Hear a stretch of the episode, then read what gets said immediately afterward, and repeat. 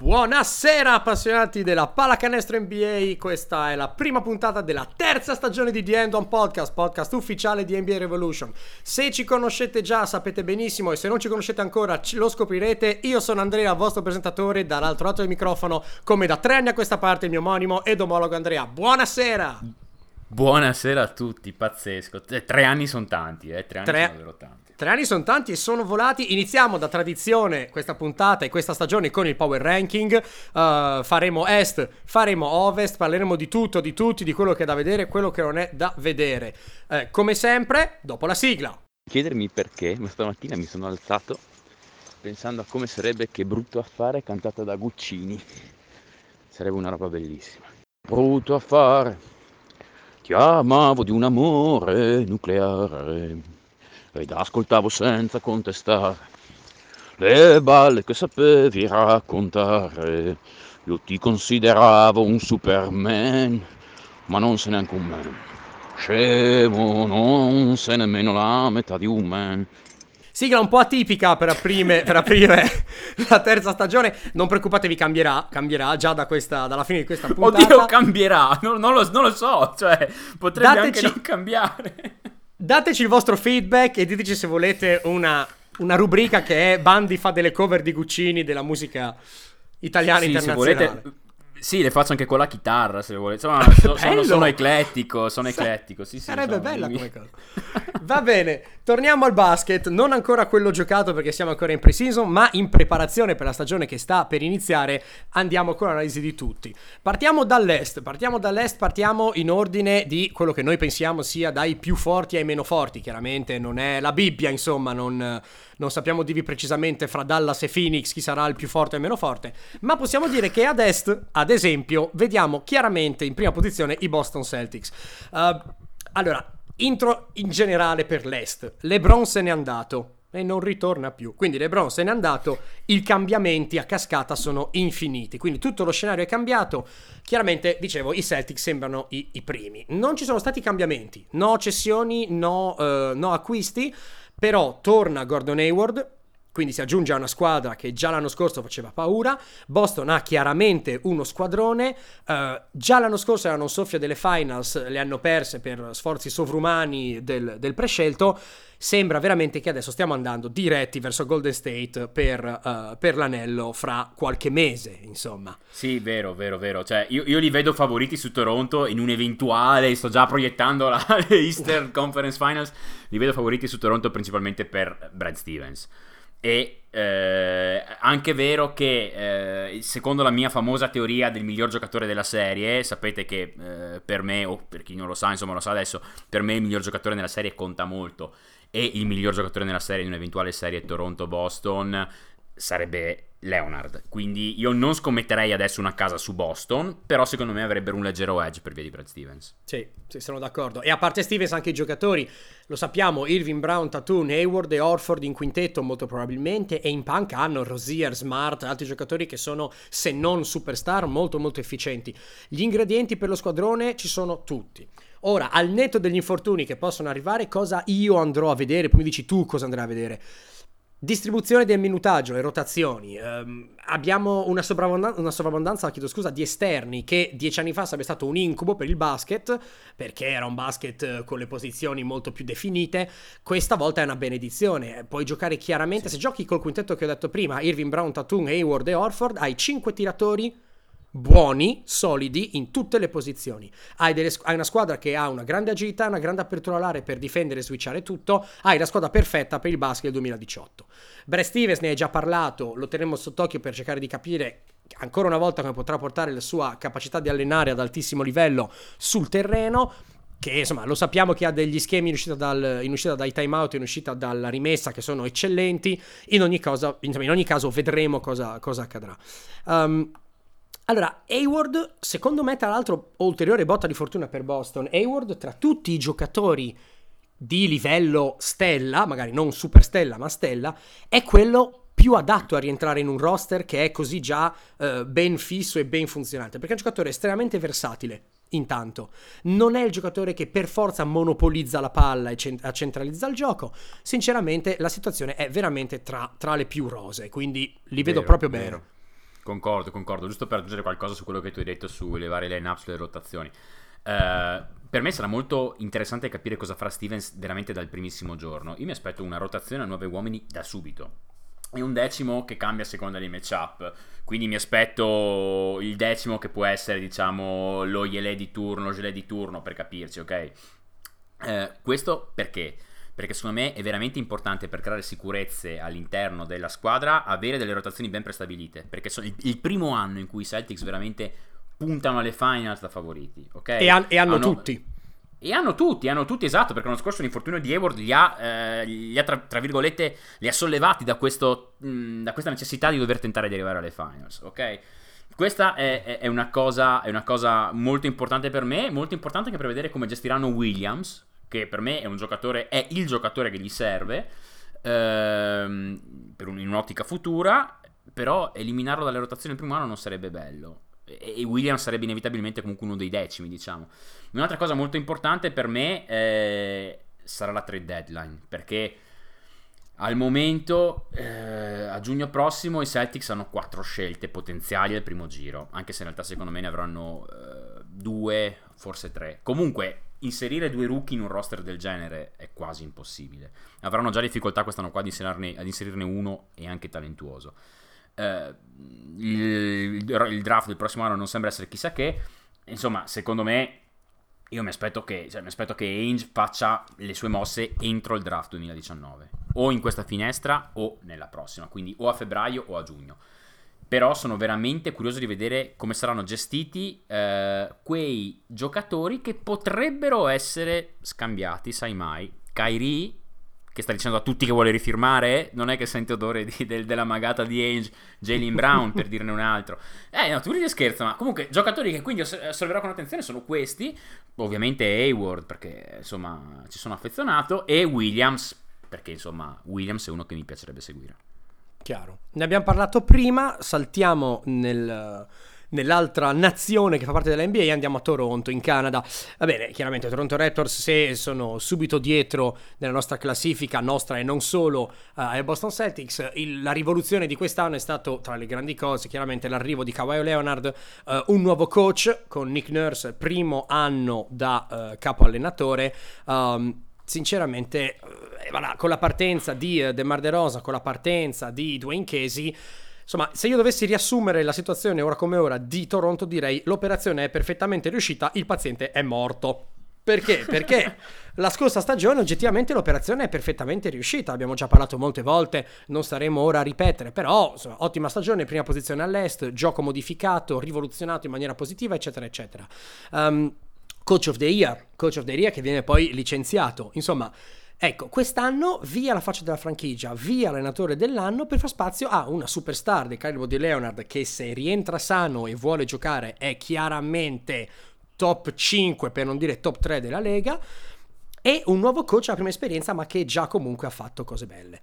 Allora, cosa guardiamo? Kawhi, per forza, eh, gli piacerà stare lì, vorrà giocare lì, vorrà impegnarsi, tornerà a essere quello che era. Il, l'infortunio che ha avuto non era così grave, era un infortunio muscolare che era stata più che altro, da quello che sembra, la scusa per il suo entourage, suo zio in primis, per fare un po' di pressione e toglierlo da, da, San Antonio. Quindi non è che abbiamo paura che si rirompa o che ci siano altre cose. Qua bisogna capire se ha vuole ha vuole di uh, insomma se, se vuole veramente mettersi di impegno. Lato positivo ha ufficialmente perso la verginità della risata durante la conferenza stampa in Canada bruttissima ha... quella risata lì fra l'altro. Ho visto il video di 10 minuti sì, anche io l'ho visto pazzesco.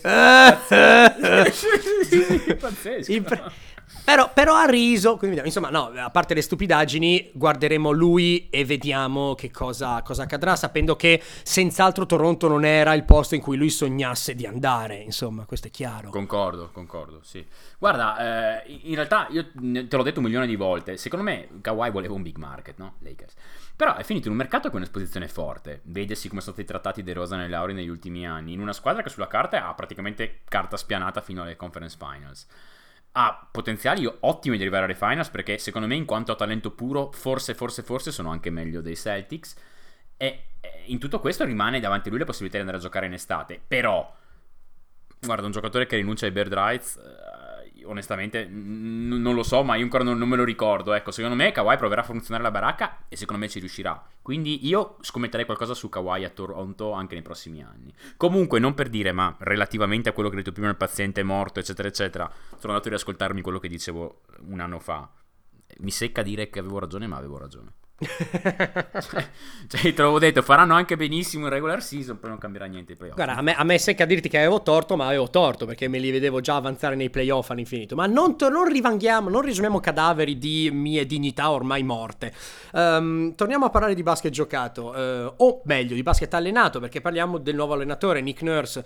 Um, è un rookie come head coach, però non è uno di primo pelo. Ha vinto già due volte il premio di miglior allenatore in Inghilterra, ha guidato varie squadre della D-League al successo, perdona, ora G League al successo negli ultimi anni ed è stato oggettivamente lui che ha creato la rivoluzione dell'attacco uh, di Toronto perché era l'assistente allenatore che si occupava dell'attacco ai tempi di Casey. Quindi insomma non è un, è un nuovo arrivato ma non è un nuovo arrivato.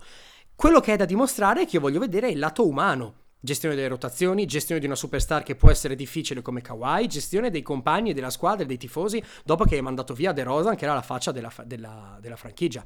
Um, un altro punto che secondo me è interessante e che giustamente um, tu anche già hai buttato un punto di domanda è il, la rotazione sui lunghi, uh, sì, dei lunghi, sì. cioè hanno perso sì. Pöltl, um, ri- Toronto avrà Valanciunas, Ibaka e Siakam come possibili centri.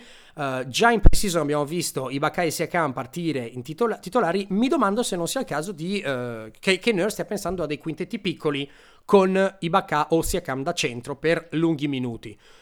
Poi vediamo. Eh è, è, è, possibile, cioè io, io, in realtà a centro vedo un problema abbastanza grosso, cioè hai Valanciunas e Monroe che, ok, hanno differenze di gioco tra di loro, però alla fine hanno lo stesso ruolo di una squadra forte, cioè punti veloci dalla panca.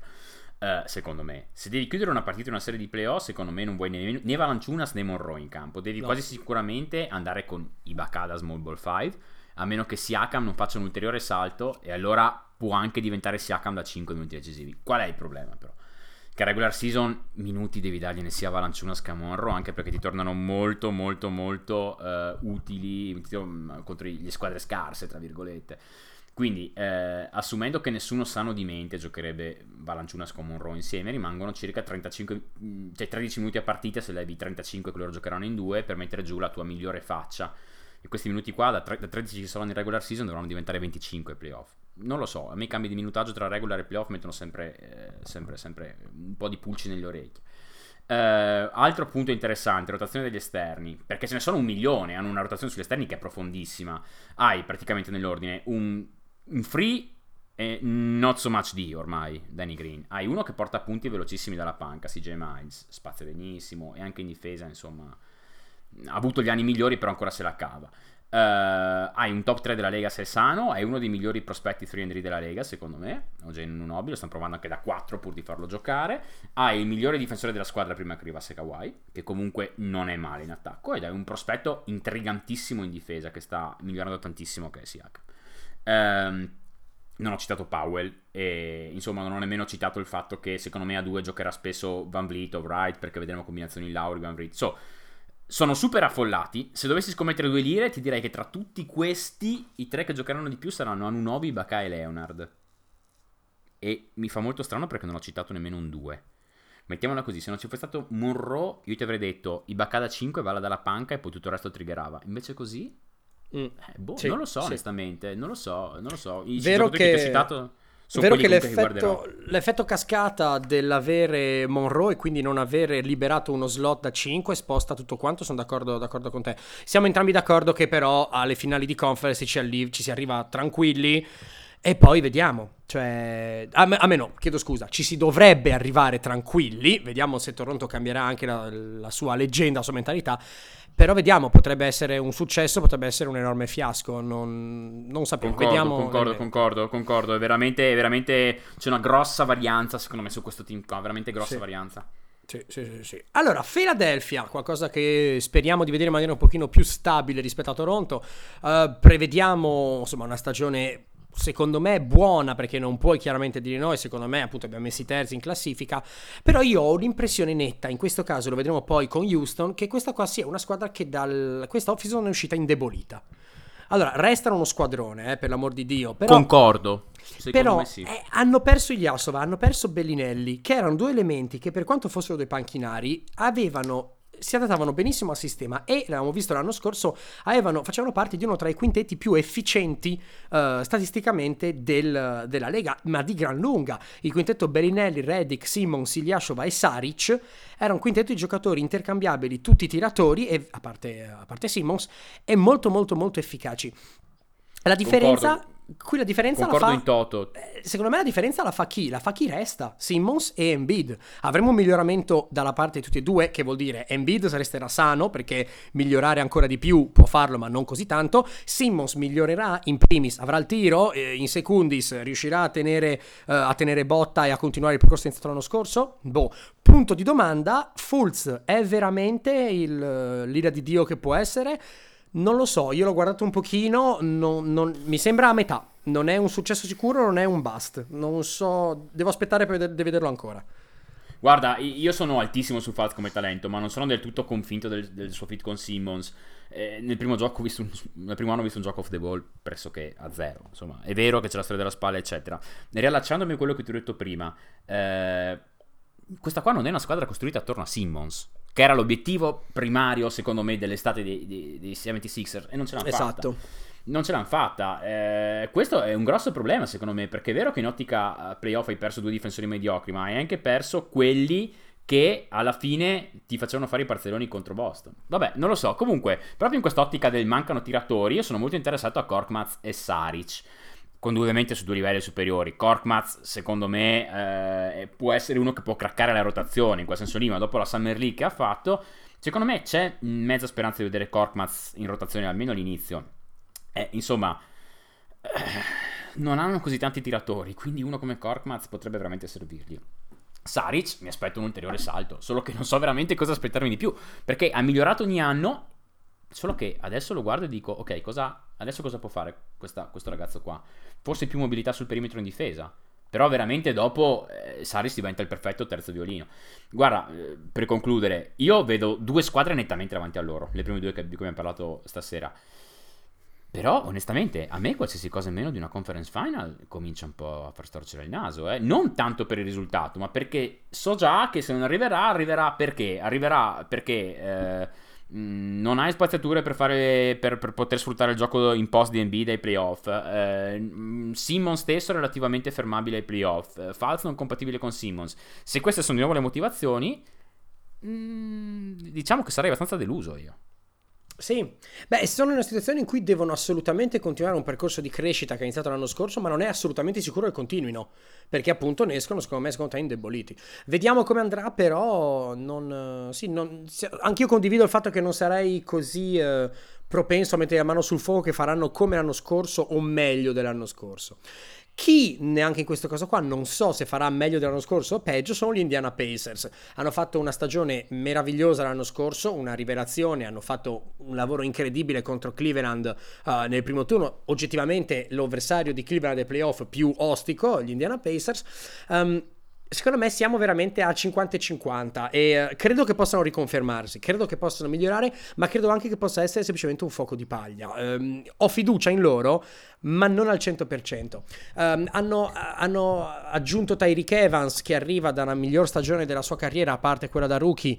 ehm, e gioca, si trova adesso in un contesto molto diverso, cioè non può più fare il, eh, il good stats bad team eh, che era a Memphis, adesso deve iniziare a essere veramente produttivo, vediamo se riuscirà a farlo. Oladipo già MVP l'anno scorso, vediamo quanto riuscirà a migliorare quest'anno, stessa cosa per Sabonis e Turner che eh, vediamo se riescono a, a fare dei passi in avanti, soprattutto riuscirà Turner a fare il salto di qualità, giocare più duro e tra me e te farsi crescere due testicoli. Però insomma, Non lo so, non lo so, non lo so. Io non ho buone sensazioni su questa squadra, non mi ispira, non lo so.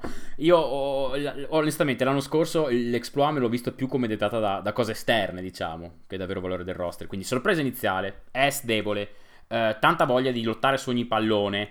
eh, la penso tuttora così. Cioè, ritengo veramente siano deboli nello starter, sport, nello starter spot ad uno. Uh, ritengo che Evans sia alternativo a Dipo, ma diventa pressoché inutile senza palle in mano. Non so che mi, ho sentito un milione di numeri in questi giorni su ah, ma tira benissimo anche senza palle in mano. Sì, è vero. Non lo so, cioè, nel senso, quanto ha tirato senza palle in mano in questi anni Evans? Non tanto, non tanto, ho tirato più dal palleggio, quindi non lo so. Ehm, non lo so, questo mi, mi, porta anche a pensare che siano scoperti a tre, perché secondo me la lunga Evans non potrà giocare con una Dipo e non hanno un mezzo difensore che possa tenere i tre della Lega.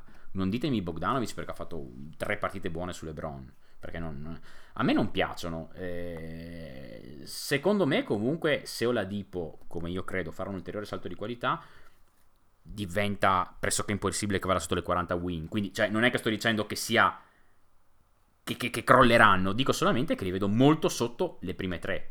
Ma esatto, aggiungo, so, esatto. Eh, mm. Sono una squadra abbastanza enigmatica perché appunto anch'io, come dicevo, non, non, pe- non, è che faranno schifo, non è che non andranno ai playoff, però se uh, l'idea è che l'obiettivo deve essere il secondo turno perché l'anno scorso hanno fatto il primo e sono giovani e in crescita, però io non so se riescono, se riescono no, a io li, vedo, io li, vedo, tanto sotto le prime tre, li vedo, li vedo sotto in una squadra di cui parleremo dopo cioè di quella di Baden-Holzer con Giannis e Middleton, li vedo sotto dei Wizardsani, non lo so, eh, n- non vedo un grosso upside di nessuno di questi giocatori, cioè Oladipo eh, in una squadra da 55 win eh, potrebbe essere un buon secondo giocatore se il primo fosse un fenomeno anche off the ball in difesa, ok? Mm, però sì, non lo so, Turner se potesse migliorare mm, ulteriormente potrebbe fare effettivamente il terzo in una squadra 55 vittorie, ma poi ti manca comunque... Cioè, siamo d'accordo che gli manca la superstar a Indiana. Con una superstar ne potremmo parlare diversamente. Esatto, esatto, esatto, gli manca, manca quella. quella è, sembra di nome, è la cosa più difficile da trovare.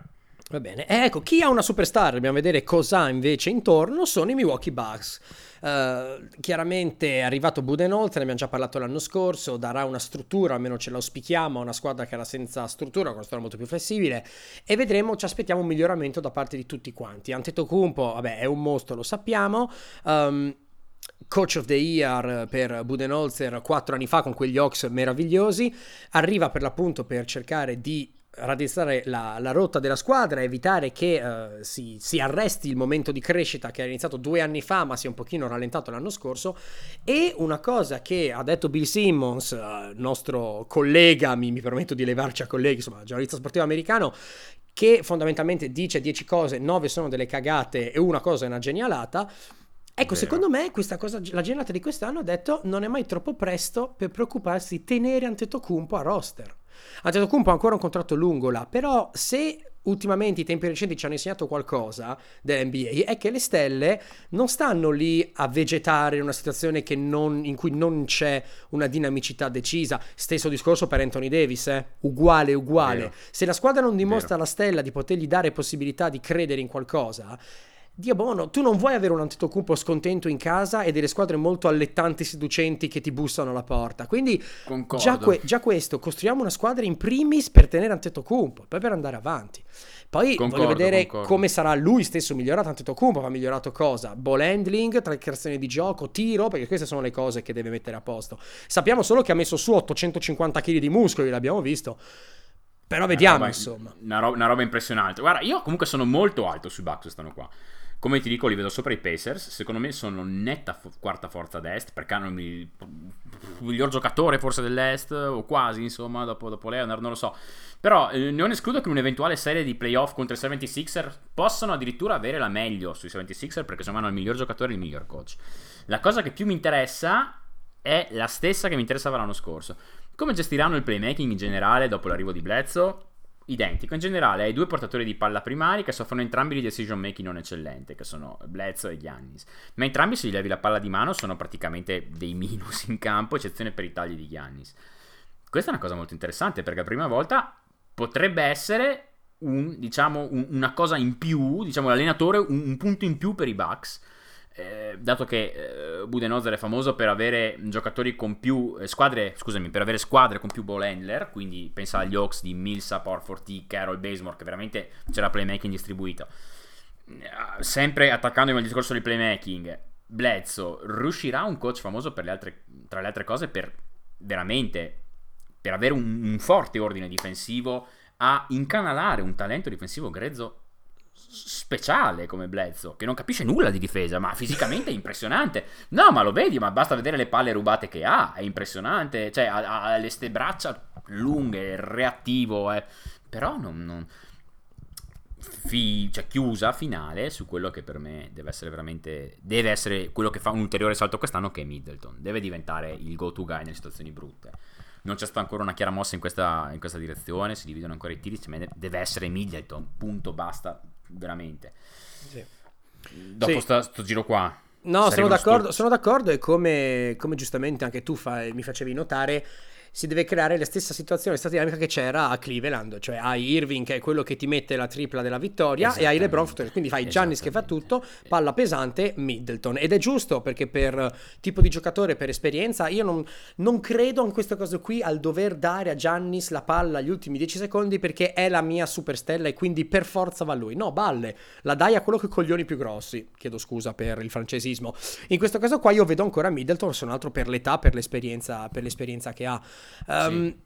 Vediamo sì. cosa accadrà, vediamo cos- come Budenholzer gestisce questi cavalli pazzi e gli dà, gli dà una forma. Secondo me molto bene, qualsiasi cosa sotto il quarto posto mi stupirebbe molto, ma secondo me devono passare il primo turno e dare l'idea che sono a tanto così dalle conference finals per convincere Antetokounmpo. Sì, e per riparlarne tra un anno in maniera molto più positiva, sono d'accordo. Allora, andiamo avanti, andiamo a Washington. Uh, I Wizards... Uh, allora, come si suol dire, il eh. pesce dopo tre giorni eh. puzza. Quindi gli Wizards dopo tre anni anche. Uh, allora, a me, non, a me non piace. Qua siamo un po' divisi. A me gli Wizards non hanno, hanno smesso di convincere. Uh, non mi sembra che abbiano voluto fare il salto di qualità e arrivare al gradino superiore dopo anni che hanno Bill e Wall assieme che, che lavorano in maniera eccelsa. Però Oltre a questo, problemi di chimica nella squadra, leader in John Wall soggetto a momenti di vittimismo incredibile, non suffragati da prestazioni in campo, cioè trattatemi, sono sem- io sono sempre quello che è sottovalutato in questa lega. Eh, ma fatti delle domande, hai chiaramente gente avanti a te, una panchina altalenante perché non c'è, poi c'è, poi non è abbastanza, eccetera. Non, non, vedo sinceramente un miglioramento come negli ultimi, negli ultimi tre anni. Eh, voglio vedere, deve partire da Wall. Tutto deve partire da Wall. Come abbiamo già detto, deve migliorare dal punto di vista della leadership e tutto il resto. Eh, Dwight Howard è arrivato. Sinceramente, boh, eh, vabbè, non mi piace, non, piace, non mi piace, lo sapete. Non mi piace la squadra, non mi piace il giocatore, quindi non posso essere totalmente obiettivo. Um, Diciamo che se è andato via Gortat, che era un giocatore che ha creato dei problemi in spogliatoio con gli altri, è arrivato Howard, che è un giocatore che ha dato ovunque problemi in spogliatoio, ovunque sia andato. Ecco. Ah, guarda, eh, onestamente, una cosa. Giusto per rilacciarmi quello che appena hai detto, Dwight è proprio l'epitema della stagione di Washington, secondo me. E, e, perché è vero che genera casini negli spogliatoio, è vero tutto quello che vuoi te, però guarda a Washington mancavano due cose, un centro dominante e punti veloci dalla panca. E, e, e, ecco, Howard è il centro dominante se sta bene. Cioè, perché ti dico che rappresenta Washington? Perché secondo me Howard è uno la va o la spacca, giusto? Sì. Cioè, se riesce ad, essere, ad avere numeri ottimi, se riesce ad essere ancora un fattore in difesa per 25 minuti, ad aspirare tutto in area 13-14 rimbalzi, allora Washington può seriamente essere la mina vagante a destra, perché quello gli mancava, giusto? Gli mancavano i punti dalla panca, è arrivato Rivers giusto? È arrivato uno. Cioè, loro hanno già lo scorer purissimo, hanno già il go-to guy che è Bradley Beer. Hanno il leader che tutto quello che dici tu eh, si lamenta, bla bla bla bla bla. Però quando c'è da mettere il coltello tra i denti, Wall lo mette sempre. Anche se fatto, il suo gioco non è fatto per i playoff. Sai che io non amo Wall, ma a maggio alza sempre l'asticella. Quindi, secondo me, Howard segnerà o una stagione inaspettata o la fine del trio Wall Bill Porter. Eh, probabilmente con. non so, tenteranno ovviamente di scambiare Wall in qualche modo, con quel contratto là la vedo dura, no? Eh. Sì, sì, sì, sì, è vero. È vero. Sì, sono d'accordo, hai, hai, nominato Austin Rivers, anche lui sì, da un lato è vero che è uno scorer che arriva dalla panchina, magari un po' altalenante, però è uno che può mettertene 30 come 20, come 10, però insomma ha punti nelle mani, però anche lui è un altro che negli spogliatoi non si fa tanto amare. Insomma, abbiamo capito che il leitmotiv è questo, eh. se tutto quanto gira bene, il talento e la struttura può esserci per essere una mina vagante, però se tutto quanto gira bene, io non lo so, vedo un'implosione molto facile davanti. Nel dubbio non ho fiducia, ecco. O la va, Conference Finals e faida con Boston alle finali e quindi può succedere di tutto, sapete che c'è questa storia di Boston e Washington che va avanti da due anni ormai, o la spacca, quindi playoff arrivati per sbaglio e fuori al primo turno, quello che è quello che dici tu, e Total... che credo anch'io sia la cosa più probabile. Eh. Totalmente, totalmente d'accordo. Andiamo avanti, andiamo a Miami. Uh, Miami, f- allora, Miami è un po' work in progress, anche perché ora come ora si sta parlando per c'era questa trade per Butler da Minnesota che adesso non è andata in porto, vediamo se ritornerà in auge o no, non lo sappiamo. Però l'impressione è che chiaramente è una squadra con tanti buonissimi role player, nessuna stella, non la vedo andare oltre le 40-45 vittorie a stagione. Non, non, so, non so, li vedo sempre. Ma guarda, io sto aspettando il botto da Riley. Secondo me entro febbraio arriva. Ma deve, deve arrivare perché non è possibile sì. che la cosa resti così. Sì, sì, hai... sto facendo i conti ieri. Dragic, Tyler Johnson e Whiteside ti fanno 64 milioni di player option l'anno prossimo. non vedo oggettivamente nessuno di questi tre che direbbe no ad una player option di media di 21 milioni e passa. Quindi, Madonna. Secondo me, secondo me, questi qua eh, vanno via. Eh, almeno uno di questi va via, se non due, eh, entro febbraio. Entro febbraio. Vedo Dragic come il più, papab- il più papabile per andare via un po' perché secondo me sarà comunque appetibile ed appetito in contesti diversi. Faccio per dire, immaginatevi in un qualche modo un Dragic ai Suns, faccio per dire, se dovesse essere il terzo team coinvolto in una trade sarebbe perfetto per loro. Un po' perché è sulla via del tramonto e però se va via Dragic mi chiedo chi è il loro ball handler? Wade che fino a due mesi fa non si sapeva se lo trovavi in spiaggia a ottobre o lo trovavi in campo. ci potre- no, ci potrebbe stare, ci potrebbe stare. Cioè, mm, Nima ci potrebbe stare, ma l'anno prossimo, cioè l'anno dopo ancora, cioè nel senso, secondo me un anno di cuscinetto servirebbe. E quindi servirebbe avere Dragic, secondo me. Uh, altri punti, mi dispiace per Dion Waiters, ma secondo me abbiamo visto la fine di Waiter Island due anni fa Uh, Ellington, Ellington, io boh, ho sempre il dubbio su chi fare stagiononi oltre i 30 anni, uh, come prima stagione di botto, quindi l- la vedo dura a ripetersi, però bel contratto devo dire. E io sono molto molto molto molto curioso per Richardson e Adebaio. Io ti dico una roba, secondo me comunque eh, a metà stagione, a febbraio, Miami sarà quinta sesta ad est e quindi dovrei chiamare qualcuno per l'All Star Game e chiameranno Richardson, secondo me. E Adebayo sarà starter con buoni numeri. Io faccio queste due, lancio queste due robe qua e non posso dire esattamente come andrà a finire, ma secondo me arriva una trade. Sì, sì, sì, sì senz'altro.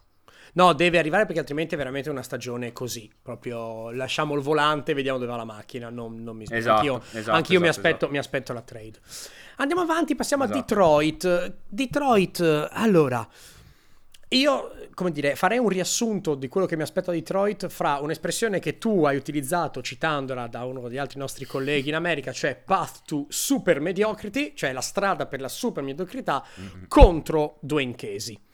Um, io sono per il partito path to mediocrity. Tu sei per il partito Casey e io ho gli stessi sì, dubbi dell'anno sì. scorso. Griffin, Drummond, spaziature casini, come si gioca. Um, chi porta su palla? Griffin lo usi come point, point Blake? Sì, ma allora come? Um, però, però c'è Casey e questo è il tuo partito. Concordo, concordo, concordo. Guarda, Casey per me è, è l'allenatore per questa squadra. Cioè, so che tu eh, come appena detto, non ci credi, hai dubbi. Eh, per me Casey è fantastico. Ho visto due partite di pre-season ed è cambiato tutto. Cioè, è cambiato veramente tutto. Per me saranno la sorpresa ad est. Lo dico adesso. Se Griffin rimane sano, soprattutto saranno la sorpresa ad est. Detto ciò, mi incuriosisce molto vedere come giocheranno. Ma certo. non ho veramente giocatori che seguirò. Perché, perché hanno un roster che mi annoia da morire. Beh. Cioè, mi sta proprio annoiando. No, no, ti giuro, non. Cioè, l'unico dubbio che ho è chi porta sul pallone tra metà campo, Reggie Jackson o Blake Griffin. Questo è l'unico dubbio che ho quest'anno. Ma hai, hai visto il loro roster? No, aspetta, ti leggo il loro roster perché facciamo un po' di, un po di, di, di cinema adesso. Allora, eh, eh, Jackson, Ballock, Johnson, Griffin, Drummond. Questi gli starter. Cioè, ti sembra un roster... Eh, panchina, Ish Smith, Kennard, Glenn Robinson III, Henry Ellenson e John Lawyer. Cioè, Catroia. è un roster è un roster che oggettivamente non ti dice nulla. Eppure, no. secondo me, questi qua faranno. rischiano di avere. rischiano di arrivare nelle prime quattro a destra. Comunque, fanno i playoff tranquilli, secondo me. Ma io sono molto, molto più tiepido rispetto a te. Vediamo cosa accade. Vediamo se. Vediamo tutto, tutto dipenderà da Casey, eh. Niente. Ecco, su qui invece secondo siamo me, se, secondo me va dritta, va dritta. Ah, vediamo, vediamo. Questa ce la segniamo e ricontrolliamo fra qualche mese. Facciamo un, un follow. Allora, ragazzi, eh, preparate i fazzoletti Cleveland. Um, vabbè, eh, è arrivato. Goodbye, Se- my lover. Goodbye, my. Esatto, eh, vabbè, è arrivato Sexton però. Se volete faccio gioia. anche questa con la chitarra comunque, eh, la faccio, ho fatto cover già di... Avevo tassi etilici eh, tre eh, sì. volte consentiti dalla legge, però... Oppure orribilmente bisogno di trovare una donna entro 20 minuti, perché sinceramente...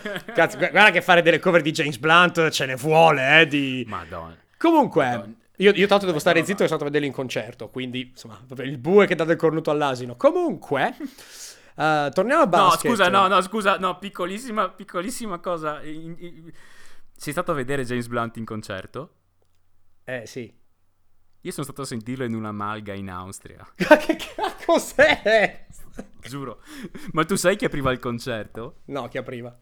Milo, quello che cantava IO Technology. Oh mio, è ancora vivo! Sì, ma era, era, Milo era disfatto. Vabbè, eh. ma andiamo avanti. Inter- però se volete vi, vi, do, vi, do, dettagli su questo concerto, bellissimo. Vabbè.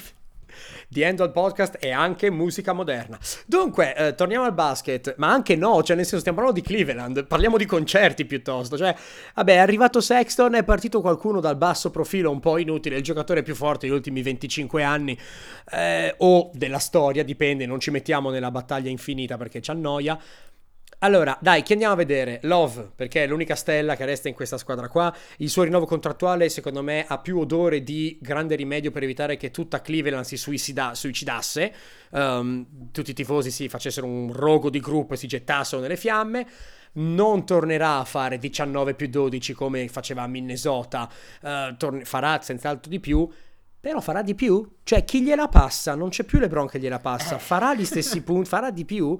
Boh. Ecco, però, d'altro canto, è una squadra che è piena di tiratori. Chiaro, è anche questo caso qua. Cazzo ti serve avere Smith, Hill, Fry, Corver se non c'è uno che attiri, la, attiri la difesa su di sé e te la scarichi perfettamente col contagiri in mano? E chiedo scusa, ma Sexton non risponde alla descrizione. Um, se poi consideriamo un altro punto, eh, sappiamo che gli ultimi tre anni di Cleveland si sono riassunti come tattica a facciamo schifo in difesa, prendiamo 110 punti, ma grazie a LeBron ne facciamo 111 e vinciamo. Ecco, adesso LeBron se n'è andato, quindi l'attacco ci hai perso. E non è che in difesa ci hai guadagnato, eh? Cioè, in difesa si stiamo uguale qua. E Vabbè, dai, ciliegina, cioè... di, ciliegina di sputo sulla torta di feci Cleveland è bloccata con dei contratti abbastanza pesanti per giocatori vecchi e non produttivi. Eh, vabbè, ma si sa che se vuoi avere. Cioè, hanno fatto, cioè, han fatto, la cosa giusta, sono andati un link con LeBron. Solo che sapevi che il rischio era questo. Eh, secondo me non li fanno i playoff, o comunque rischiano seriamente di non farli.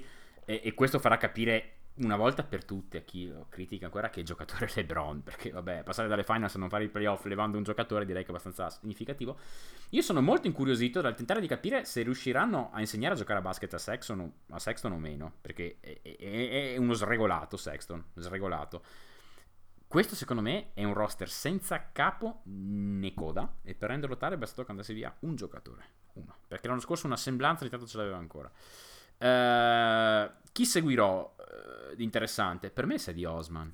Secondo me lui, lui, sarà la sorpresa dei Cubs. Cioè, io, io mi aspetto, come, come, dicevi tu, chi dà la palla a Love? Cioè, mi aspetto che Love avrà difficoltà a, a riavere i numeri di Mini perché non gli arriva però un po', semplicemente.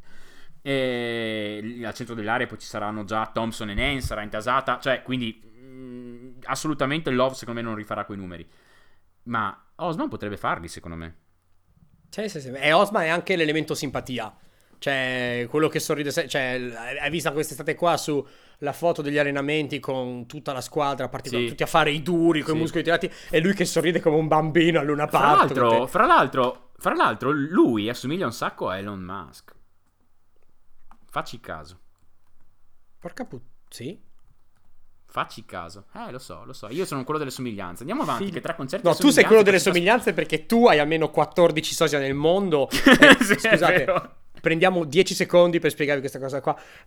noi ci conosciamo da qualche anno in maniera superficiale e da due o tre anni in maniera approfondita, molto grazie a questo nostro caro podcast.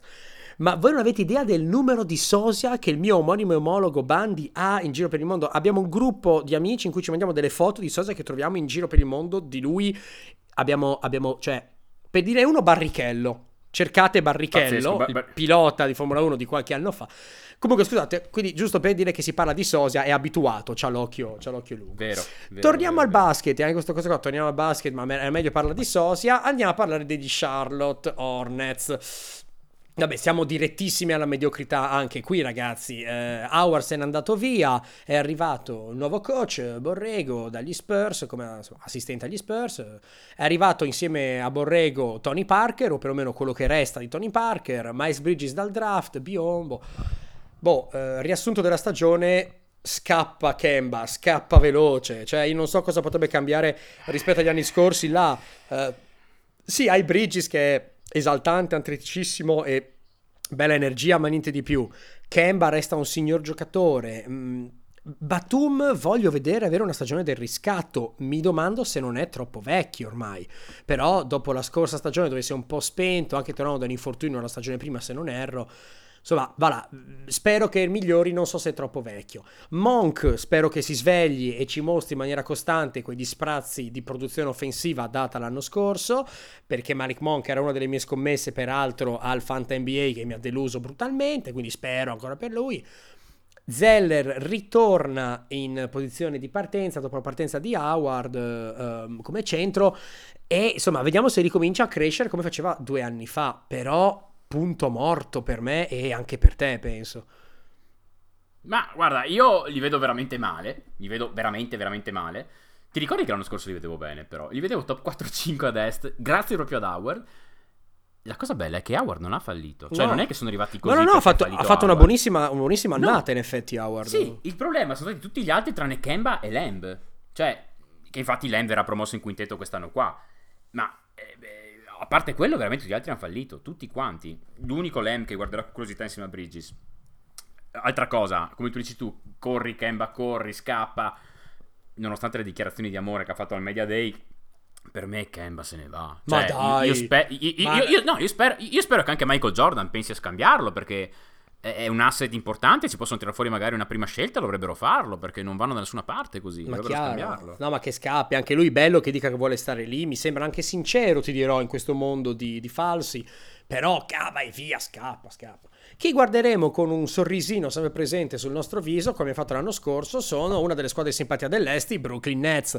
Eh, poveri ma belli, tra virgolette, hanno avuto come...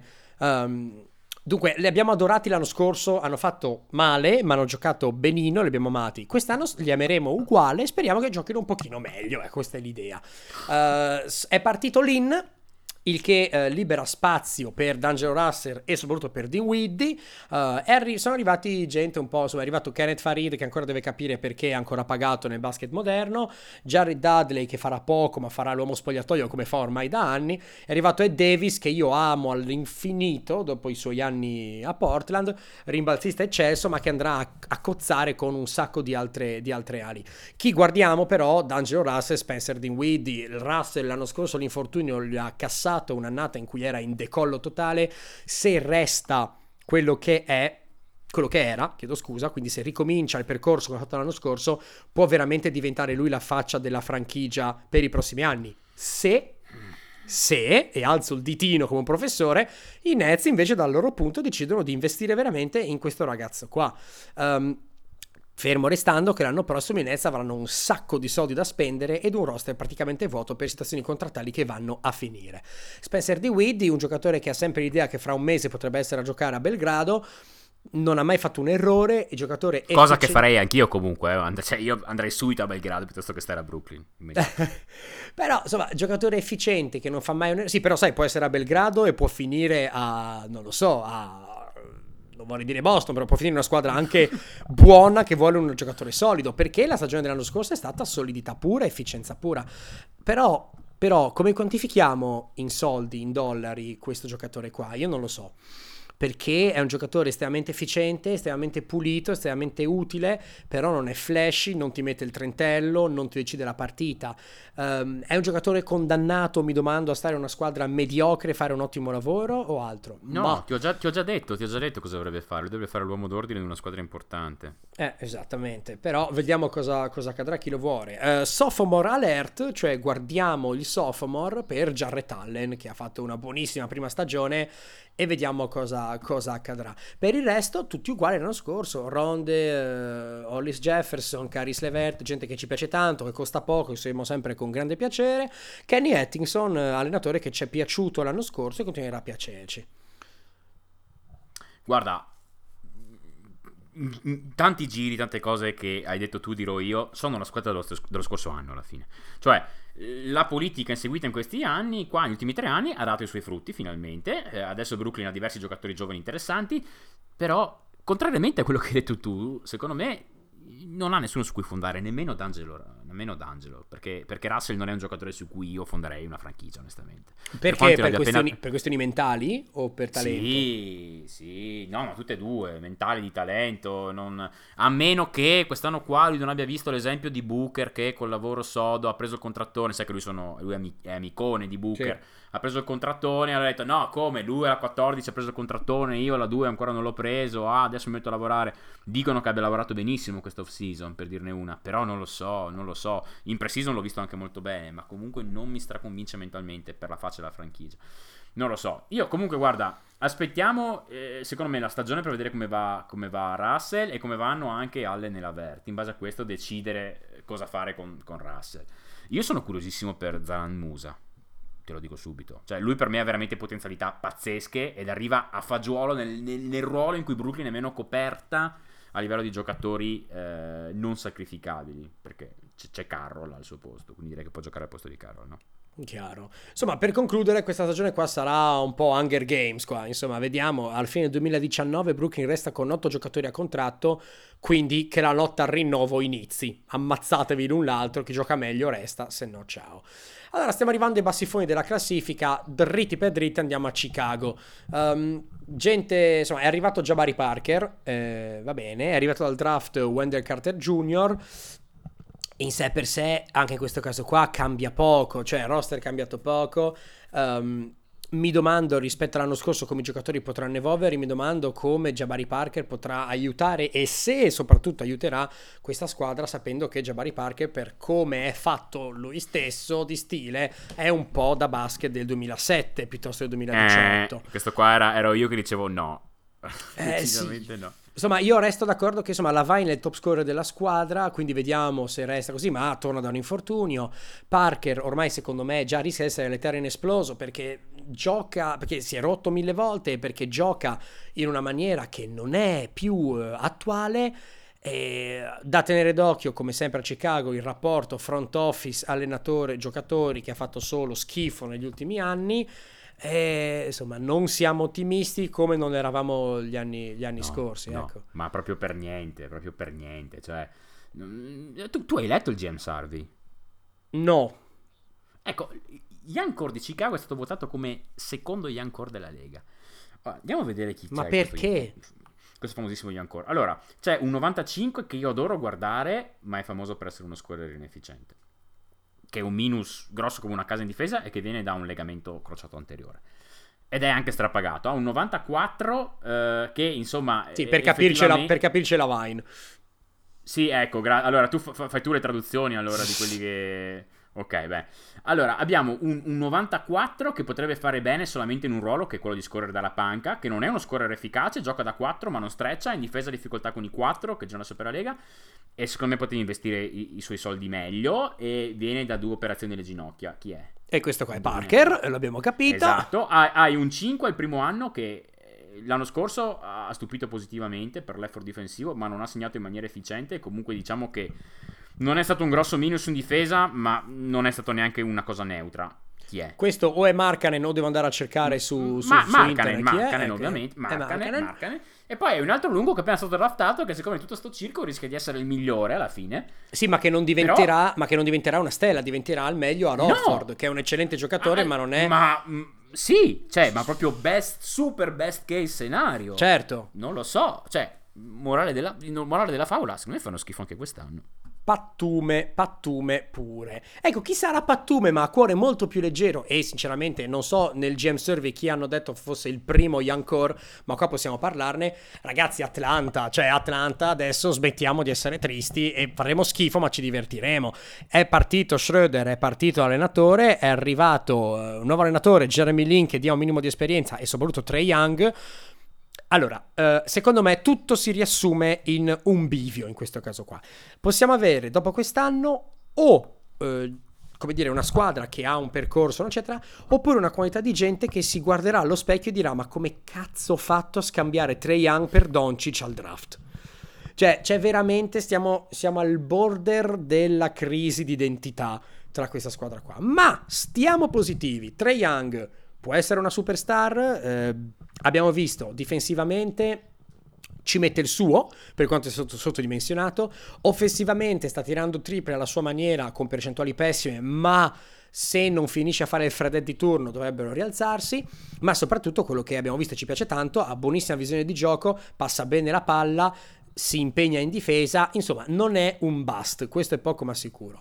Altro sophomore alert come per Jarlett Allen, uno dei miei giocatori preferiti, John Collins, già insomma lo amo, cioè, tanto odio che mi hanno fregato al Fanta da poco. Che mi hanno fregato al Fanta Basket da poco. Uh, già quant- tanto odio Dwight Howard quanto amo John Collins. Uh, io mi sono lanciato, ho detto che sarà rookie che ci ricorderemo come più migliorato in 5 anni, fra 5 anni, ora 4 Insomma, credo in John Collins senza alcun dubbio.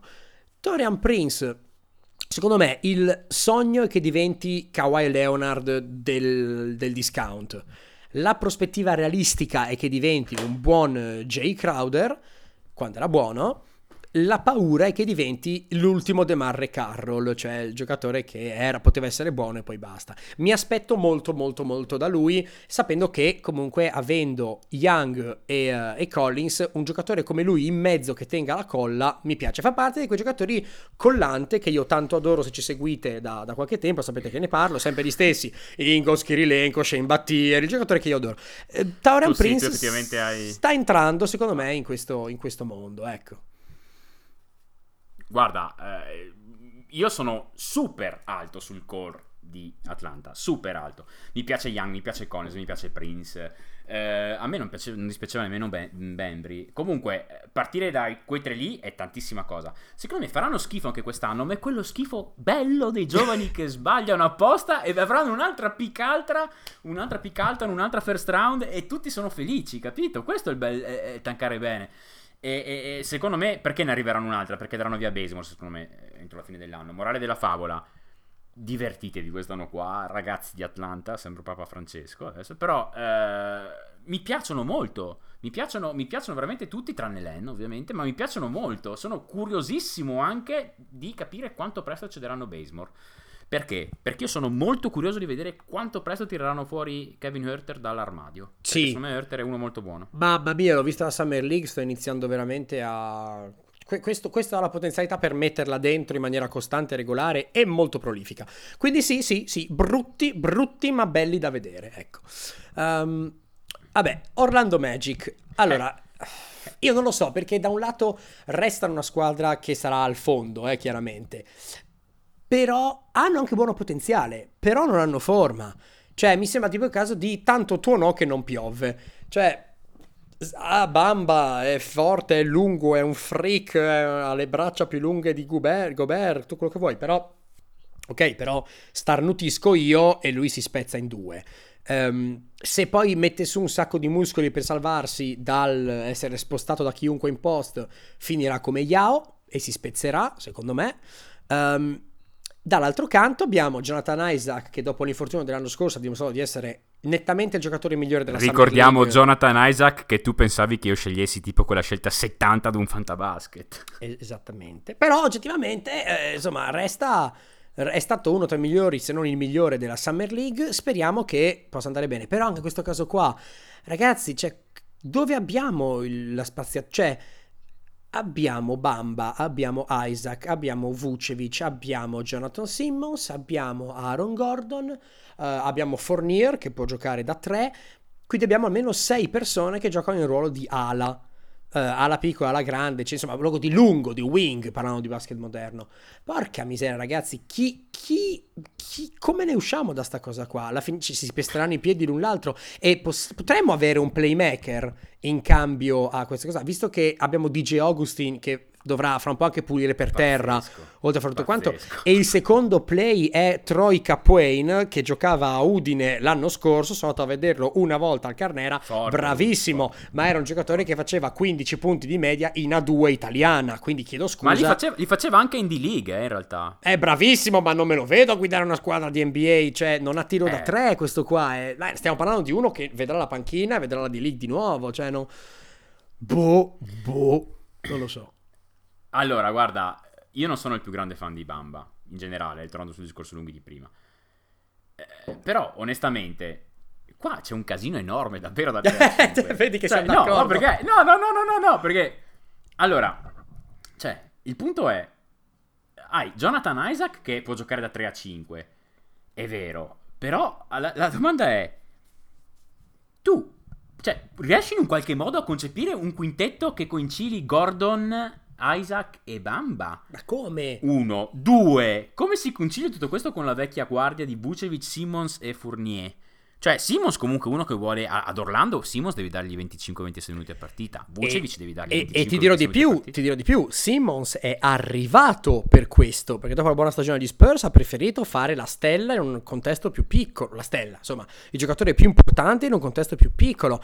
Zeroli gli hanno messo 47 persone a fargli concorrenza. Eh, non no. so, non so veramente. È, è un dramma. Sono, sono, quei, sono, quei, roster che sembrano costruiti da, da, da, da, un friulano dopo le 3 di mattina. Veramente mm, brutto proprio. Non, non, non mi piacciono. Via. Secondo me trade, trade il prima possibile per un playmaker, ah, dando via uno tra, i, tra le mille ali che hanno, facilmente sacrificando la vecchia guardia.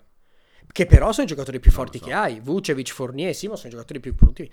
Non lo so. Di, non, lo so non, lo, non so, so, non lo so. Bruttissima, bruttissima situazione. E allora, da una situazione bruttissima andiamo in un'altra situazione bruttissima ed è, eh, se non erro, l'ultima squadra che abbiamo buttato qua per, per l'Est. Allora, ragazzi, New York, cioè, eh, prevedo dei disastri, prevedo, e prevedo del basket champagne in salsa croata, quindi del basket Ivar che sarà oggettivamente... L'Ivar per chi ci segue e non è friulano come noi è una salsa piccante fatta di cipolla, pomodori dolci, eh, peperoni dolci, peperoni piccanti che si mangia di là del confine dove noi andiamo spesso, perché The End On Podcast è anche gastronomia internazionale. Perché? Perché abbiamo preso il giocatore più stupido in testa che è Esonia e l'abbiamo messo nel contesto più stupido in testa che è New York. Quindi io vedo soltanto delirio. Delirio. Io vedo solo amore. dipende molto dallo stile, ma...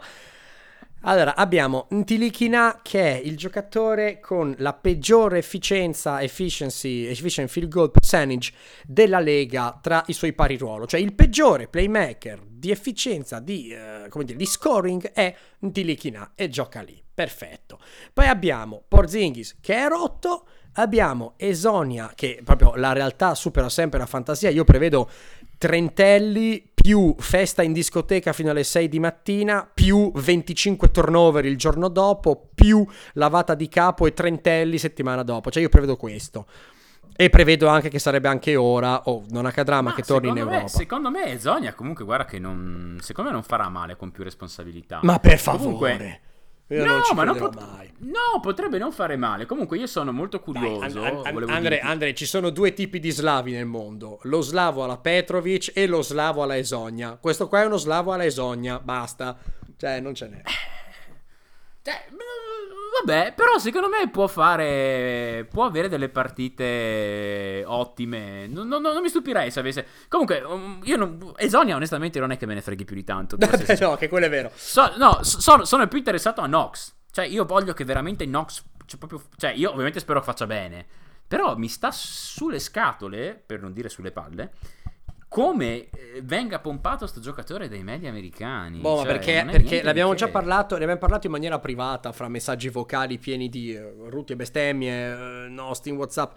Cioè, lo hanno, non so io, gli stanno tutti, uh, come dire, suggendo il regale a Ugello da mesi ormai, e solo perché è a New York. Perché per l'amor di Dio, sì per amor- è bravo, eh, ha segnato, eh, ha fatto buonissimi punti, eh, però tutti e due all'eye test, alla prova del 9, guardandolo giocare, ci siamo detti, ma tutto sto delirio per questo qua. Niente, non è chissà che. Poi magari saremmo smentiti, eh, per l'amor di Dio, lo scopriremo, però ora come ora prevedo schifio aspettando sì. Porzingis che arrivi e che salvi un sì. pochino la baracca. Concordo, concordo. Finiamo l'Est, passiamo all'Ovest, passiamo al numero 1. Indovinate un po' chi sarà il numero 1 dell'Ovest secondo la nostra e tutte le classifiche dell'universo. Vabbè, Golden State. Andiamo rapidissimi, eh. Hanno preso Boogie Credevo i Suns. No, No, per, per poco. Eh, abbiamo Boogie Cousins, abbiamo Jerebko, che potrebbe essere un'aggiunta molto più eh, utile, tra virgolette, e ben strutturata che, eh, che, qualcun altro, forse anche di Cousins, guarda, la butto lì. Abbiamo perso Nick Young e la sua intelligenza, Davy West e i suoi gomitoni, McGee e la sua intelligenza, Paciuglia e la sua georgianità. Um, Bene, questa squadra sarà un enorme sbadiglio fino a maggio, cioè vinceranno tutto e ciao, Boogie torna con calma a febbraio o più tardi ancora, eh, l'avranno tutto facile fino ai playoff, l'unica speranza che ho è che Cousins eh, faccia un enorme litigio e metta della zizzania in spogliatoio e quindi comporti la distruzione della squadra più bella mai vista nel mondo, ecco fine. No, io non lo spero onestamente. Però vabbè, giusto per fare un minimo di, ripa- di recap. Hanno andato via Young e McGee praticamente, che comunque era un valore secondo McGee per prendere Cousins. Cioè, a- a- alla fine, loro non hanno cambiato praticamente niente. Come dici tu, Boogie dà una sferzata che fa anche bene all'ambiente. Ma soprattutto, nella stessa estate, Houston ha perso il terzo miglior giocatore nella serie contro di loro, Ariza. E ha perso il più grande rimpianto dopo l'infortunio di Chris Paul, Mbamute. Cioè, praticamente già fatta, onestamente. Deve cadere un meteorite su, sull'aereo perché se no è fatta. Andiamo avanti. Andiamo, andiamo, avanti. Guarda, andiamo avanti. Prendo sì, subito. Eh. Prendo l'assist. Uh, Houston Rockets. Ne ho parlato prima parlando di Philadelphia. Houston è un'altra squadra che è uscita indebolita da questa off-season ed è un'altra squadra che mi dà l'idea di aver perso il treno l'anno scorso. Cioè, questi qua dovevano, dovevano pagare 800 miliardi di luxury e e migliorarsi ancora per provarci perché è, sì, fi- cioè, sì. è, finito l'anno scorso erano più forti non c'è questione. Hanno perso un giocatore come Trevor Arisa che era l'utilità fatta giocatore hanno preso un giocatore come Mbamute che era difensivamente una manna e, e hanno preso a, cioè hanno preso Brandon Knight e Marquis Chris ok boh. Hanno preso Carter Williams ok boh hanno preso James Ennis, che è nelle sue migliori giornate tre quarti di Ariza, ma non di più, e hanno preso Carmelo Anthony, che io non so ancora perché continuiamo a dargli, a dargli fiducia. Io sono. Non, non, odio Carmelo Anthony, ma sono molto deluso da Houston perché ci credevo molto l'anno scorso e penso proprio che dovrebbe essere. Cioè, avrebbero dovuto puntarci ancora di più perché erano oggettivamente a mezz'ora dall'andare a vincere l'anello. Questi qua erano a mezz'ora sì, a un infortunio sì. da Chris Paul da vincere l'anello. Cazzaro, la riparti da lì. E beh, no. Vabbè, no, guarda. Carmelo ripartirà no, dalla panca so. perché sarà umile perché c'è Chris Paul e perché c'è, c'è D'Antoni e c'è Arden. Ma Carmelo cosa ti fa? Cioè, cosa ti fa? In difesa niente. Tiri da tre, sì, va bene, tiri da tre, però a questo punto chiedo scusa, eh. È Ryan Anderson. Poca difesa e tiri da tre. È Ryan Anderson. Cioè, Infatti. Cosa... Anthony sta ma calando. Sai, ma, ma, sai, i, i, difensori di Anthony ti dicono: que, quei soldi lì lo puoi fare. Non è una questione di soldi, è una questione di personalità. Ma sì, non è questione di soldi, no, ma no, perché i soldi, chiedo scusa, quando sei a un passo dall'abbattere la più grande squadra mai esistita, salvo potrebbe essere i Bulls, eh? Porca miseria, spendi? Ma spendi? Cioè, buono, cerca la gloria. Anche perché, scusami, hanno deciso di spendere e dare un contratto a Chris Paul che a 37 anni prenderà 44 milioni l'anno. A 37 anni, un giocatore injury prone perché è vecchio, perché è rotto. Non so, io li vedo secondi, ma neanche, ma neanche, forse magari terzi arrivano, guarda.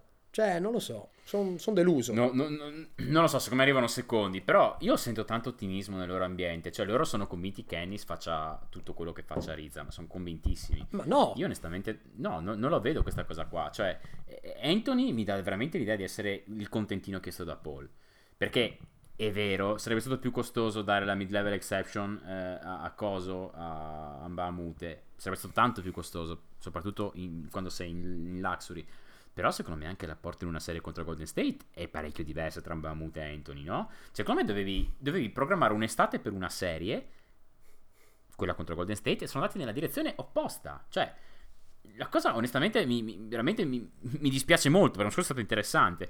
L'unico punto interessante è stato l'irrobustimento della rotazione a point guard mh, mm, per far riposare di più Paul durante la regular season.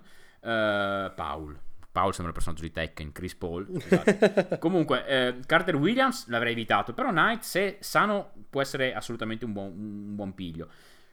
Io onestamente non credo li guarderò, non mi piacciono come roster, però ecco una cosa relativa alla chiusa che tu hai detto, secondo me non arriveranno terzi, cioè questi qua non ne vinceranno 65 come l'anno scorso, ma non ne vincono mai meno di 57-58 perché c'è tanto talento, c'è Arden allenato da Antonio. No, ma senz'altro, non è che sono andati in adesso una squadra mediocre. Il problema, però...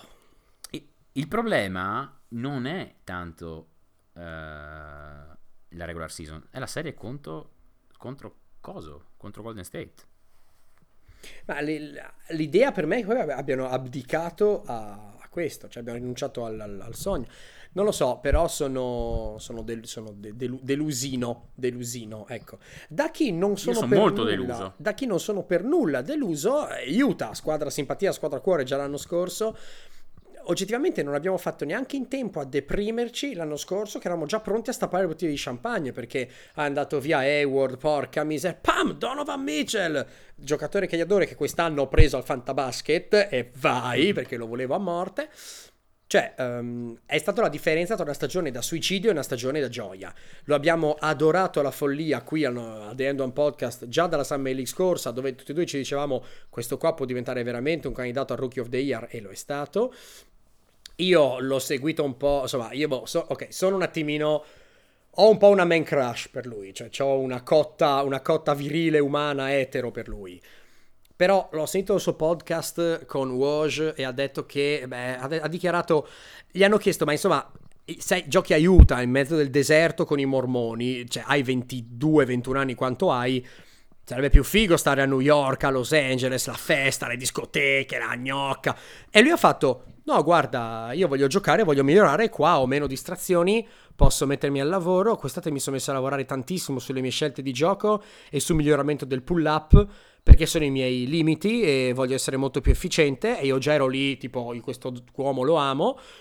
Poi segui Instagram, cioè c'è lui con sua sorellina che va a vedere le partite di football, c'è lui col, cagni, col cane, c'è lui che va a fare la passeggiatina. Cioè, eh, lo adoro, lo adoro che questo noia. qua.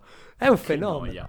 Comunque, Ecco, quindi questo è quanto. Um, ora, a parte il mio amore per lui che ha preso 7 minuti di questo podcast, dunque, ago della bilancia Rudy Gobert. Se è sano, resta sano, aiuta può veramente far paura a tutti forse solo Golden State no, ma insomma a tutti, diciamo così. Per il resto la stessa cosa dell'anno scorso, però con uh, Donovan Mitchell che eh, migliorerà, almeno spero, lo, me lo auspico, ma suppongo perché sarà secondo anno, e soprattutto Grayson Allen che uh, ne avevo tanti dubbi perché oggettivamente questo qui ha il fango nel cervello, però per come sta giocando sembra molto efficiente, non giocherà tanto per amor di Dio, eh, però è un elemento che se serve non ti farà per forza avere un minus, ecco, poi vediamo, però mi piacciono. No, eh, piacciono anche a me, però in generale se, vedo, sento da tutti veramente troppo ottimismo attorno a questa squadra.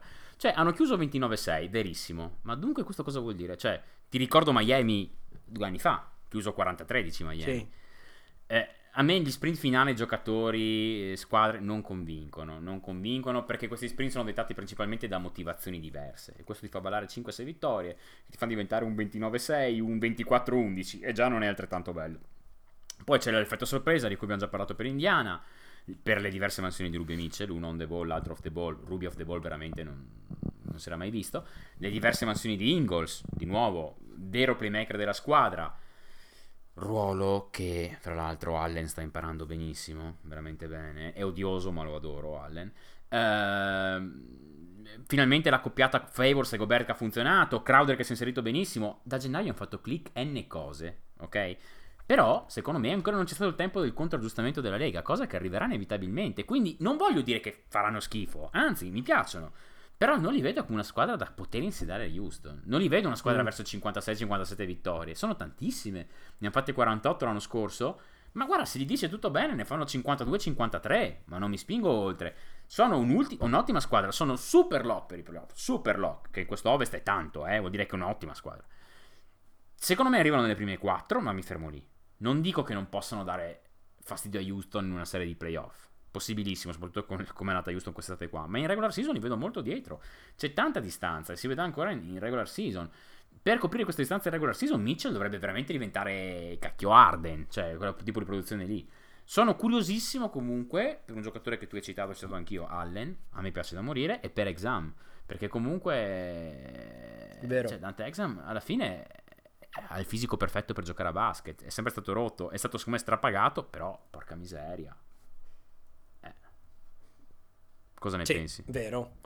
Vero, vero, vero. Exum, anche lui non l'avevo messo nella mia descrizione, però è vero che, che assolutamente io, Exum, potrebbe io, io essere un grande Exum, elemento. Ha quel, ha quel fisico elegante per giocare a basket, mi piace da morire. Sì, assolutamente. Allora, andiamo avanti. Oklahoma City Thunder. Um, anche qui abbiamo un po' dubbi io e te, nel senso, uh, io ci credo. Molti. Però io l'ho scritto prima che Robertson restasse rotto mio, il mio, le nostre, i, miei appunti per questo, per questo podcast. Allora, George è rimasto a Oklahoma e c'ha un po' tutti quanti sorpresi, ma ci è molto piaciuto secondo me, perché invece che fare un anno di rental e poi andare a Los Angeles, eccetera, bene. Ora, io avevo scritto, sì. senza Anthony e con Robertson sano e con la crescita fisiologica di un roster che insieme si ritrova al secondo anno, c'è da sperare. Ecco, Robertson, eh, beh, si è rotto, è ancora rotto, quindi via. Um, Schroeder sarà molto positivo secondo me, ma comunque uomo dalla panca, minutaggio limitato. C'è gente di The Ringer in America che sta pensando che Schroeder e Westbrook possono giocare insieme perché Westbrook potrebbe giocare off the ball. Io non so neanche, io capisco che devono scrivere 2000 parole a settimana, ma non farla sta cosa qua, cioè non ha senso, perché ti pare che un MVP impara a giocare off the ball, ma sarà piuttosto Schroeder che impara se deve qualcuno Vabbè, comunque boh. Um, diciamo che io spero molto che con Robertson sano, che torni presto, spero bene, um, la squadra quest'anno sia quella che abbiamo visto per due o tre settimane l'inverno dell'anno scorso. Una squadra in cui tutto magicamente girava bene e andasse. È un azzardo? Assolutamente sì. Guarda, onestamente, io te lo dico subito. Prime parole che ti dico, vorrei scrivere solo questo, come ti dicevo. Uh, Andrea Robertson ha avuto una ricaduta ci vediamo fra un anno. Sì. Questo, eh, no, la cosa mi preoccupa molto, onestamente. Dicono che fra due mesi lo rivalutano, che vuol dire che non torna prima di gennaio-febbraio, però non è, non è bello. Cioè, è, c- c- questa qua è una delle squadre con più grossa varianza tra, sì. tra, tra quello che mi aspetto. Cioè, eh, eh, abbiamo già avuto la dimostrazione che Westbrook e altri quattro presi dalla strada ti portano ai playoff. E fin qua ci siamo. Secondo me i playoff sono un lock. Però, per andare oltre, cioè, ci siamo? Arrivano nelle prime quattro? Secondo me non è facile perché per quanto mi piaccia Grant, io sono molto preoccupato per il ruolo di 4. Perché? Eh, mi spiego. Eh, se vuoi fare qualcosa di playoff, alla lunga dovrai avere dentro Robertson, ok? E dai un, non tiratore. Con Adams hai un altro e sono due, che sono già tanti attorno a Westbrook, ok? Perché l'area si intasa, per Westbrook questo non va bene. Aggiungetene un terzo, come Grant, ok? Mm. Cosa succede? Implodono. Cioè, devi provare necessariamente a inserire Patterson ma a, a, quel punto lì, onestamente, la, la, vedo brutta. E tutto dando per scontato che Schroeder non giochi, come dicevi tu. Cioè, eh, dando per scontato che questi cuori dei Ringer si sbaglino, perché se Schroeder gioca, eh, hai a quel punto lì due, due, due, persone in campo, due guardie, che tutte e due sono famose per essere molto bravi con la palla in mano. Uno perché va, uno perché va in lunetta facilmente e non la perde, l'altro perché un'ira di Dio. Ma senza palla non è che facciano chissà che. Quindi una serie di dubbi triggerati da questo ragionamento. Primo, torna Robertson. Due, se torna, qual è il quintetto per dare fastidio serio ai playoff? Io ti direi Westbrook, Robertson, Paul George, Patterson, Adams. Però, vabbè, eh, dubbio 3, in regular season, senza Robertson riesce ad arrivare nelle prime 4 contando che devi far giocare un sacco Schroeder per riparare questa cosa qua e dovrai farlo giocare vicino a Westbrook, per me non arrivano nelle prime 4. Non ce la fanno, non ce la fanno. Mm, unico punto di domanda curioso e positivo è Noel per quanto mi riguarda, no? Sì, sì, e sai che lo adoravo l'anno scorso sì, sì, e spero, esatto. si, spero si rialzi, però anche io sono totalmente d'accordo, siamo Robertson, che è un giocatore senza tiro, è oggettivamente l'ago della bilancia di una squadra che può... Solo l'assenza presenza di Robertson può valere 3-4 posizioni nella classifica dell'Ovest di, di, quest'anno. Ci fa capire quanto gli equilibri della Lega siano delicati, quanto le spaziature siano importanti e quanto un giocatore come Robertson possa influire uh, dal punto di vista sì, anche sì, solo sì, difensivo. Sì, sì, cioè un giocatore che anche se lasciato aperto rischi di sbagliare, comunque ti, ti, ti svolta la, la Comunque meglio averlo, meglio averlo che non averlo, sì, è incredibile. Speriamo torni presto per il bene suo e di tutti noi e degli, degli Oklahoma City sì. Thunder. Sì. Allora, Los Angeles Lakers, ragazzi, eh, li troviamo finalmente ai playoff. Mi stupirebbe che non ci andassero. Hanno. Allora, adesso, beh prendo un attimo per, vabbè, dai, lo sappiamo, hanno preso LeBron per forza, hanno una valanga di gente, a, di veterani a contratto di un anno che sembra veramente quella sporca dozzina, McGee, Beasley, Rondo, Lance Stevenson, gente co- che insieme non fanno un cervello, cioè secondo me lo, Rondo e LeBron fanno in due il cervello degli altri 15 a roster veramente, della squadra. Veramente. E hanno, va bene, eh, ok, bene. Um, tra le mille cose da dire, eh, allora, questa squadra ha due anime. Questa squadra ha due anime. Ha, dunque, um, il LeBron più giovani, cioè i vecchi Lakers, quelli che erano lì, sì. insomma, dall'anno scorso, e il LeBron più vecchi, cioè i giovani. È un po' un casino. Comunque, insomma, i LeBron e i nuovi arrivati veterani. Quindi, LeBron più i nuovi arrivati veterani che senso anche ha farli giocare tanto insieme perché oggettivamente sono tutti quanti contratti da un anno, quindi non so cosa po- ci si può investire. LeBron più giovani può essere molto interessante, già si è visto nella pre-season che un asse LeBron James Ingram sembra veramente molto buono perché il lavoro di James con palla in mano e il lavoro di Ingram sui tagli ha già dato parecchie di cose belle a vedere. Kuzma uguale, Kuzma che d'estate serena con Kobe Bryant e eh, scopre che a settembre avrà come compagno di squadra LeBron James. Non gli va male a questo ragazzo. Eh, Rondo, Lonzo, LeBron.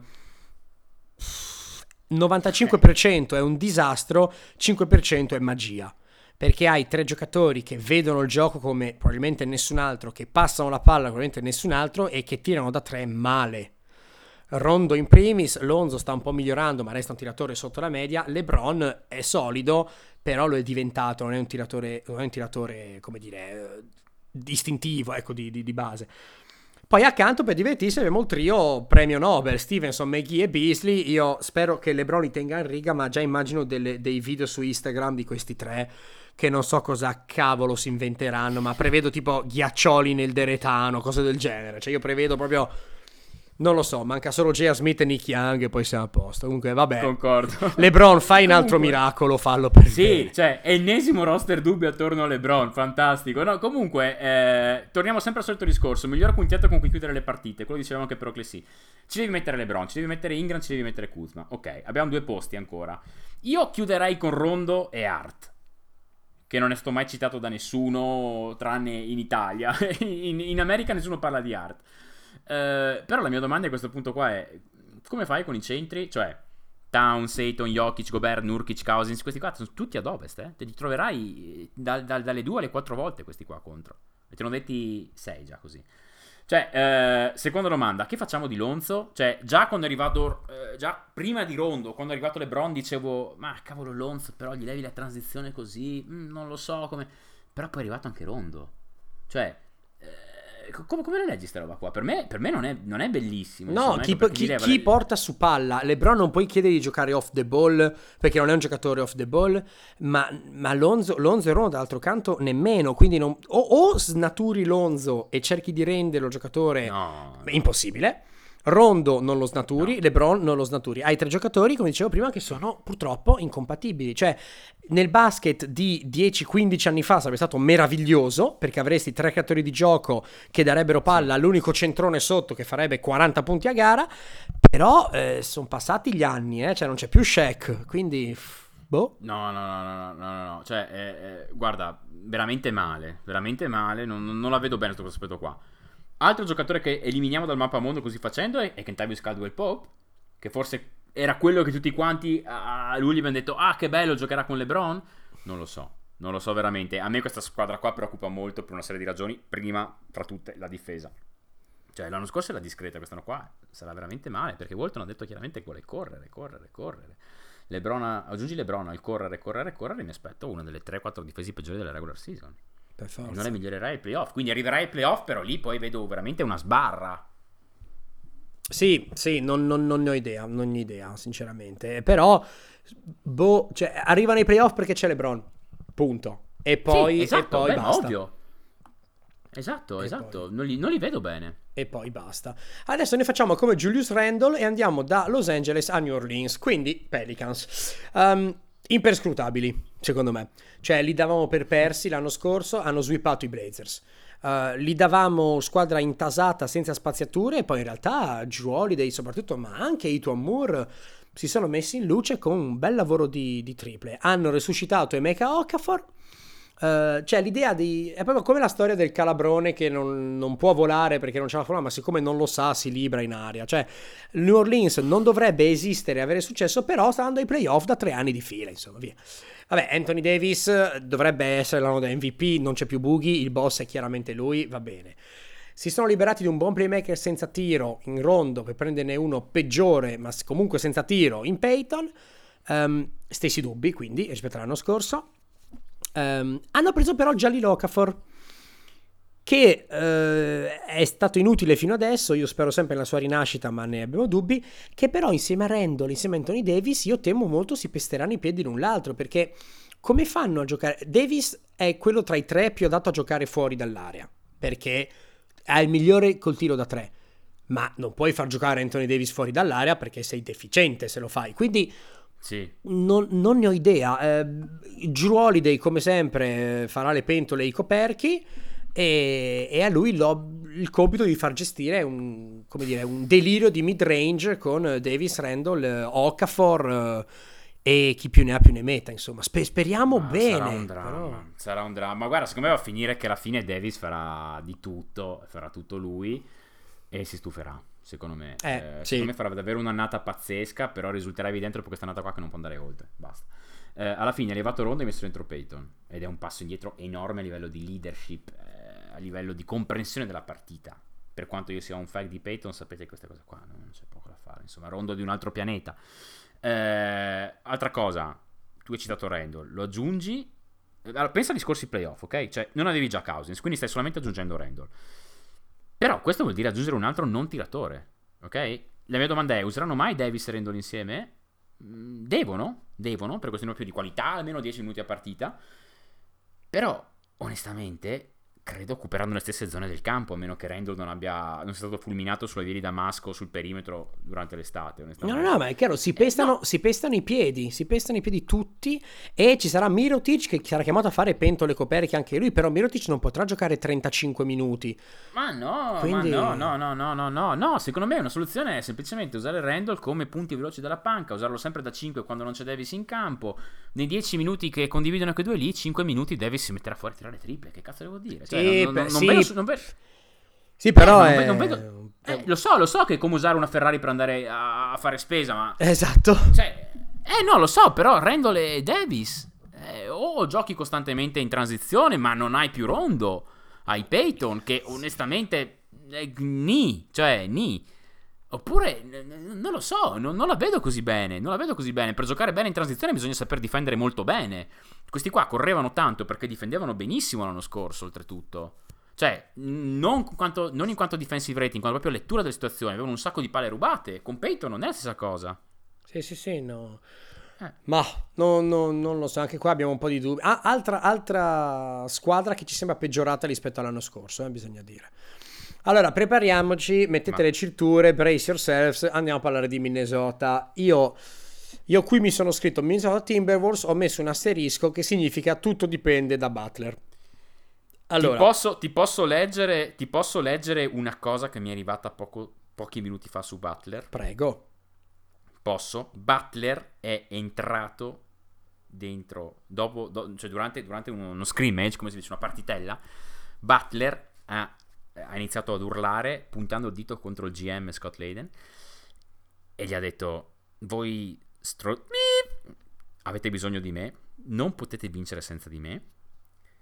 Ha lasciato l'allenamento, se n'è andato via dopo aver fatto una partita, uno scrimmage in cui praticamente, come ho capito, ha segnato ad ogni possesso. E si è andato via, basta. Boh, le cose vanno benissimo a Minnesota, insomma, mi sembra di capire. Ecco, è, quest, cioè, è simbolo ed epitome perfetto di quello che sta succedendo. Tutto passa da lui. È verissimo che hanno bisogno di lui per vincere, è verissimo.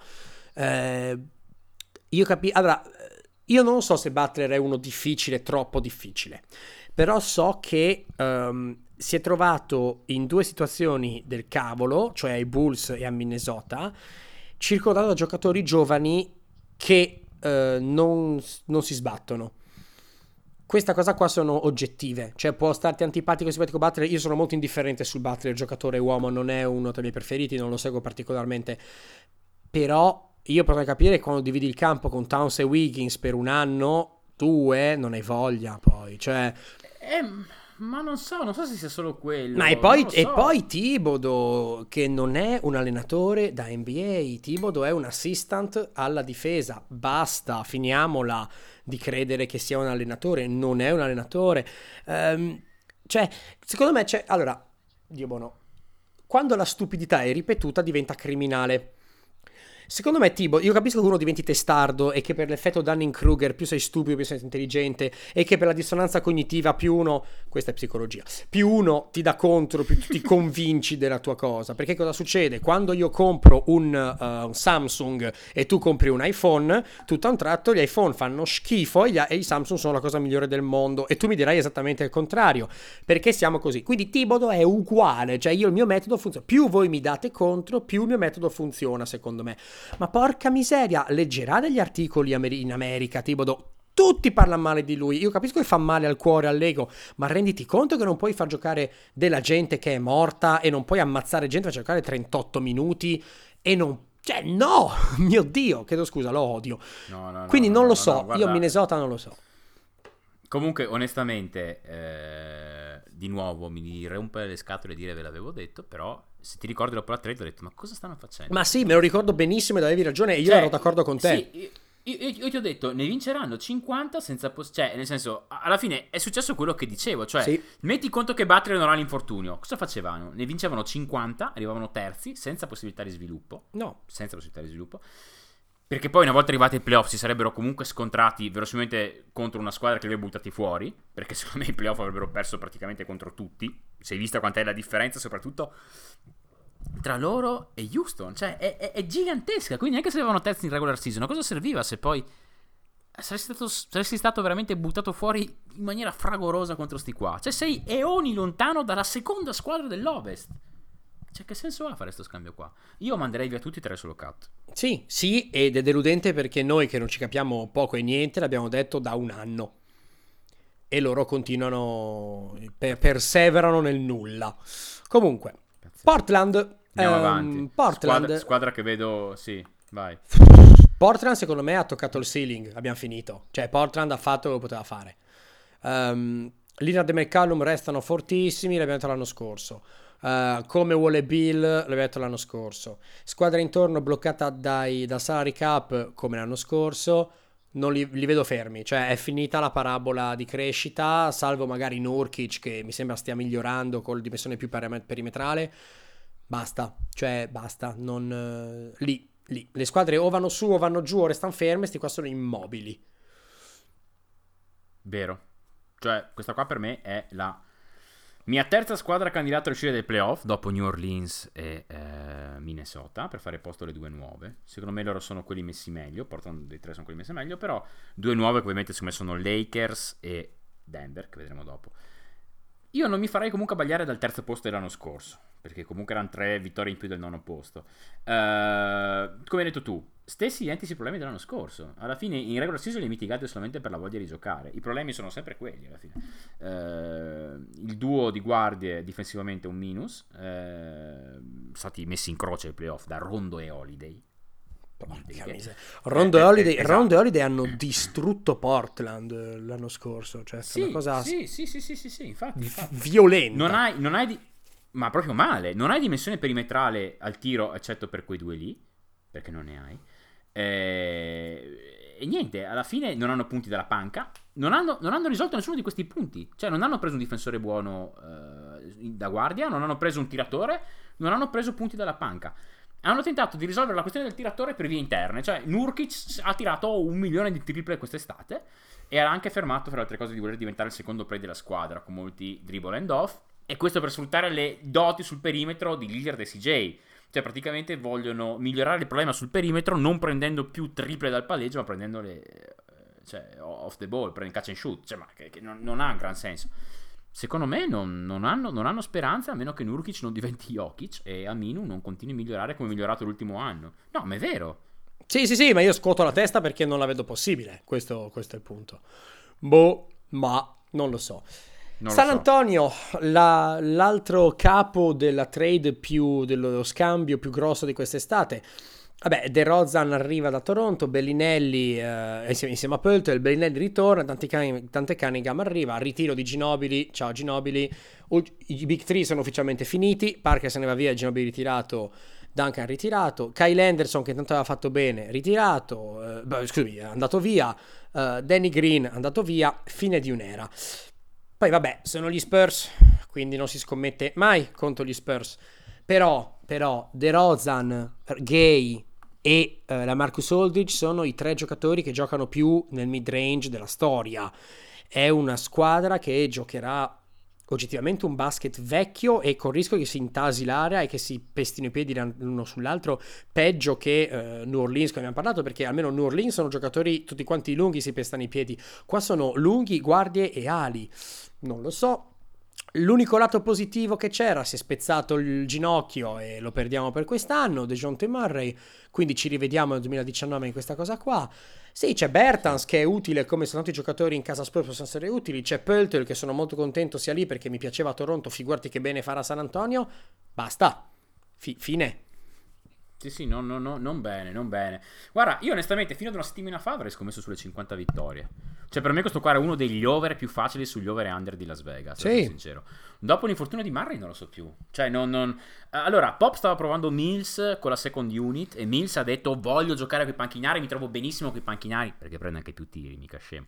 Solo che adesso si è spaccato Murray e questo vuol dire inevitabilmente che White dovrà giocare, Derrick White dovrà giocare molti minuti, per forza. forse anche tra il quintetto. Ma secondo me c'è anche la possibilità che Mills debba giocare diverso tempo che con la first unit. Cioè, questo può avere serie ripercussioni fino al ruolo di centro. Perché se prima io ti dicevo, secondo me parte Bertans 4 e Aldridge 5. Adesso invece ti dico, secondo me parte Aldridge 4 e Gasol 5. Perché Gasol comunque sa far girare la palla, ha esperienza per gestire i momenti. E Poltel quindi andrà dalla panca. Cioè, secondo me ha scombussolato molte cose e troveranno gli equilibri uno o due mesi dentro la regular season, secondo me. Cioè. Sì per me faranno i playoff, ma non li faranno arrivando terzi come io mi aspettavo fino a settimana fa. Li, vedevo sopra Utah addirittura, io penso un po' te. Ehm, una cosa che voglio citare velocissimamente. Ehm, uno, la, la, motivazione principale di quelli che dicono che faranno bene è perché ah, l'anno scorso non hanno avuto Leonard, quest'anno qua hanno aggiunto De Rozan senza perdere nessuno. Non è vero, perché hanno perso Danny Green e Kylie Anderson. Che stiamo, sembra una cavolata. Stiamo scherzando. Sono, 50, sono 50, minuti a rotazione notevoli, notevoli, notevoli. Per forza, eh. per forza. Non lo so, non lo so. Io avrei detto prima dell'infortunio, dicevo, me l'aspettavo arrivassero i playoff, ottavi, settimi, mi sarebbe più stupito fossero usciti. Adesso non scommetto mai contro gli Spurs, ma, ma, ma tre puntini. Denver Nuggets, uh, abbiamo ricevuto oh, che belli, dono. Che belli.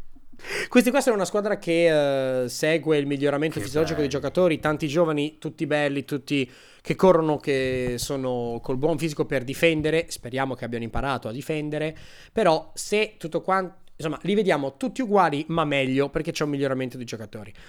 Uh, Millsap se resta sano questa stagione è un enorme plus se riescono a riequilibrare la difesa all'attacco siamo a cavallo e io spero sempre un pochino che Isaiah Thomas possa fare 10, 15, 20 minuti produttivi dopo due stagioni da purgatorio, ma è vecchio e anche un pochino ce ne interessa non così tanto, ecco.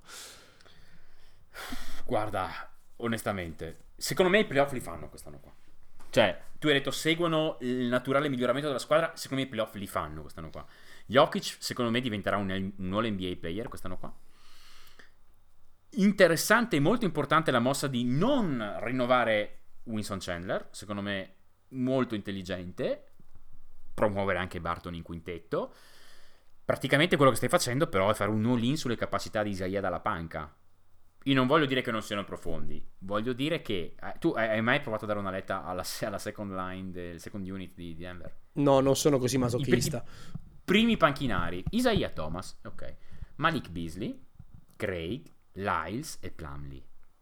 Ula. Allora, allora, cioè tu hai Thomas, cioè l'unico con punti è to- anche Lyles, Thomas e Lyles. Sì, Thomas e Lyles. Però eh, sì, hai Craig che sostanzialmente è nullo in attacco, è un difensore rognoso ma è nullo in attacco, Beasley che ormai ci ho perso le speranze e Plumley che effettivamente è un buon giocatore, è più un passatore dal post, non lo vedo con sti qua. Quindi secondo me cos'è molto probabile? Che col tempo rispostino di nuovo Barton in panca. E, e secondo me anche è, è possibile che proveranno in un qualche modo a mettere dentro addirittura a cambiare il, chi giocherà da 3, non lo so, potrebbe addirittura giocarci Potrebbe addirittura giocarci Craig da 3, non lo so, titolare e, e magari... Eh, o Hernan Gomez, una cosa del genere, però... Insomma, non lo so, ma secondo me alla fine riporteranno Barton in panca per equilibrare un po' gli attacchi. Perché comunque, così facendo, avranno di sicuro il miglior offensive rating o comunque uno dei migliori tre offensive rating della Lega. Non ne ho dubbi, non ne ho dubbi. Però questa cosa qua basterà per fare i playoff in maniera tranquilla, anche se hai una delle cinque peggiori difese della Lega? Ma non ne sono sicuro. No. Non ne sono sicuro. No, anche questi qua non abbiamo una cosa chiara. Li guarderemo, ci piaceranno, ci divertiranno come l'anno scorso. Probabilmente io, giocheranno io, meglio. Io li guardo tutti. Sì, li guardo sì. tutte. Le loro le guardo tutte. Cioè, Ma- sono veramente. mm, giocano bene. Fanno Sì, bene sono, sono bellissimi da guardare, sono divertentissimi. Poi, eh, appunto, scommettere che andranno senza altri playoff, molto probabilmente sì. Scommettere che faranno bene ai playoff, eh, non saprei, non saprei. No. Allora, andiamo dolcemente, scolliniamo, andiamo verso il basso e passiamo, andiamo ai Clippers. Allora, eh, vabbè, eh, hanno perso DeAndre Jordan, hanno perso Austin Rivers. Eh, già questa è una bella botta, perché hanno perso Blake Griffin l'anno scorso, hanno perso Chris Paul, insomma... Ora, il capitolo Lob City, lo sappiamo già, è bello che morto. Cosa resta? Io ho la netta impressione che sia una squadra che è fatta da brandelli di differenti cose e vediamo poi cosa accadrà, perché hanno preso un Bamute, che è molto buono perché lo adoriamo, l'abbiamo già parlato. Hanno preso Marcin Gontat, speriamo che si ritrovi quel giocatore molto efficiente che era due o tre anni fa, ma potrebbe anche essere chiaramente in fase calante in maniera ben decisa e quindi ciao. Hanno perso DeAndre Jordan, che oggettivamente era a quel punto lì, DeAndre Jordan avrebbe potuto benissimo andare ai Mavs gli anni prima quando aveva deciso poi l'hanno chiuso in casa e sono andati a cercarlo tutti quanti per salvarlo tra l'altro. Perché visto cosa è successo in questi due anni poteva star là. Comunque vabbè squadra secondo me alla fine di un ciclo. Però con un punto di domanda. Perché alla fin fine è alla fine di un ciclo con però giocatori di talento. Cioè hanno comunque sia tanta gente in contratto con contratto che finisce quest'anno cioè l'anno prossimo. Quindi l'ultimo anno prima di provare qualcosa di nuovo. Eh, hanno Harris che è forse il giocatore più talentuoso della loro squadra, che però ha rinunciato a un 80 per 4 per prendere, un, per prendere 14 milioni in un anno. Resterà a fine anno? Lo pagheranno così tanto? Non lo so. Hanno Teodosic, Lou Williams, Gallinari, Gortat, Marjanovic. Però hanno anche Patrick Beverly, hanno anche Avery Bradley, quindi hanno gente che può dare qualcosa. Però non so se stanno andando verso avanti o verso indietro e non so veramente che idea abbiano. Guarda, questa qua secondo me è la squadra con più varianza. Se sono tutti sani, non ho difficoltà a vederli a 47-48 vittorie. Sì, sì, sì. Se sì. sono rotti, vedo veramente un gran casino. Perché se ci pensi, comunque non hanno giocatori brutti. Cioè, No, no, eh, no. la- la- no, no, gua- cioè, tu guarda, sono profondissimi perché hanno tre giocatori giocabili a guardia, a- da play. Beverly, Alexander e Teodosic. Bradley, Lou Williams a, a guardia. Gallinari, Wes Johnson dalla piccola. Harris, Mbamute a power forward. Gortata, Rel, Marjanovic a centro. Sono profondissimi. Cioè, sono profondissimi. Però se si rompe. Cioè, si rompe Gallinari. Ok? Si rompe Gallinari. Chi ti rimane? Ti rimane praticamente uno scorer. Hai, sì, no, hai anche Harris. Ma hai, hai- hai praticamente Williams e Harris. Non lo so. Ti si rompe. Ti si rompe. Harris, faccio per dire. Cosa fai? Cioè, non, non- non fai nulla. Sono proprio. boh, non lo so. Non No. varianza altissima. Poi hai Beverly che è appena tornato da, da un tendine a 30 e passa. Non, non lo so, no, non mi, non mi No, no, non c'è. Non, non- sì. Sono d'accordo, varianza alta, ma non, non la- insomma, se c'è una cosa certa è che possiamo dire la parentesi in cui i Clippers saranno la squadra più forte di, eh, di Los Angeles è mi sa finita. Vabbè, andiamo avanti. Memphis Grizzlies. Allora, la cosa più interessante è che eh, è arrivato Jaren Jackson Jr. dal, eh, dal draft, un giocatore che sembra il giocatore più pronto, uno tra i più pronti già a giocare, almeno in Summer League ha fatto cose della Madonna, vediamo come, come accadrà. Hanno perso Tyreek Evans, ma è, una- è un giocatore molto produttivo, l'abbiamo visto l'anno scorso, però era un giocatore produttivo in un momento in cui era rotto Conley e quindi aveva palla in mano e faceva un po' quello che voleva e non c'erano tante aspettative, quindi hanno preso un giocatore forte sì in termini assoluti, in termini relativi non è così triste la sua partenza. Secondo me questa è la tipica ultima danza prima di far saltare tutto, cioè il canto del cigno, perché Spero di sì, spero di sì. devi sperarlo perché alla fine finché c'è Conley, finché c'è Gasol, questa squadra qua non farà schifissimo e soprattutto cercheranno sempre di tenere su un minimo di gioco serio. Conley è il giocatore, uno tra i playmaker più underrated secondo me della Lega. Gasol è vecchio ma è meraviglioso ma è vecchio, quindi lo tradi, qualcuno te lo compra, cosa ti dà in cambio? Non lo so. Non, No, non no. penso li traderanno perché non vedo per come è fatto Memphis. Io non penso sinceramente che li traderanno per, per il grit and grind, no. Per, per la franchigia in sé. Però allora è un anno, finiamo questo fine di un ciclo finché facciamo una bella eutanasia e facciamo saltare la baracca. Nel mentre guardiamo un po' JJJ per vedere cosa fa, se ce la fa adattarsi. E voilà, eh, siamo un po' tristi guardando Gasol e Conley e pensando a quello che erano e quello che avrebbero voluto essere. Ecco, fine. Io Gasol l'avrei scambiato a gennaio scorso. Sì. L'avrei proprio scambiato. O tenterei di scambiarlo adesso. Non lo so, che loro, non, loro secondo me non vorranno tankare. Loro vorranno provare a fare una cosa seria. Loro almeno fino a dicembre giocheranno. Questo è il loro problema. Fino a che non, non si rompe uno tra Conley e Gasol, giocano. E questo potrebbe essere veramente un'arma a doppio taglio, ma nel senso che tutti e due i tagli vanno, sono, sono- sono- sono dalla parte sbagliata. Sì. Cioè, rischi di non fare i playoff e di trovarti con una scelta intorno alla 14 e di non prendere neanche la scelta che avresti preso per Gasol. Non mi piace e levi anche minuti ai giovani perché comunque boh, io vorrei provare a vedere anche Jaren Jackson direttamente da 5. Non mi piace la situazione, non mi piace, no. No, no, sono chiaramente due anime in una squadra, due anime in un corpo e non, non può andare bene questa cosa. Sì, sì, un'annata sì, sì. persa. L'idea è che sia un'annata persa, ne riparliamo nel 2019 vediamo cosa, cosa accadrà. Dallas, oh, allora Dallas, stiamo nella parte, facciamo schifo ma siamo interessanti. Come Atlanta, prima abbiamo parlato. Allora, vabbè, è arrivato Doncic, questa è la cosa più importante, eccetera, eccetera. È arrivato anche DeAndre Jordan, eh, che non è il signor nessuno. Ehm, vabbè, Doncic. È un- è- è- non è un signor nessuno, ma non è un signor nessuno eh, in declino forte. in declino forte, sono d'accordissimo. Eh, ne abbiamo anche già parlato prima, però vabbè. Allora, Doncic, eh, come si adatta alla Lega? Che giocatore sarà? Come reggerà il gioco NBA? Che giocatore diventerà? Eccetera, eccetera, eccetera. In pre-season eh, ha fatto 14 più 5 rimbalzi più 3 assist e mezzo, che mi sembra un, col 42% da 3, attenzione, che mi sembra sinceramente molto in linea con quello che ci aspettavamo da lui. Eh, forse un po' più di assist, però vabbè. Ehm, sono molto, molto, molto curioso di vedere come si armonizzeranno lui e eh, Smith Jr. Questo è il mio punto. Li gua- guarderò Dallas per questo. Voglio vedere come, come potranno integrarsi loro due, come il gioco sarà creato. Eh, sarà, eh, sarà Smith Jr. che porta su palla e Luca che sta senza palla, giocheranno insieme, non insieme. Questo li guarderemo puramente per questo, cioè proprio l'effetto Doncic. Speriamo, sperando che nessuno si rompa, sperando che.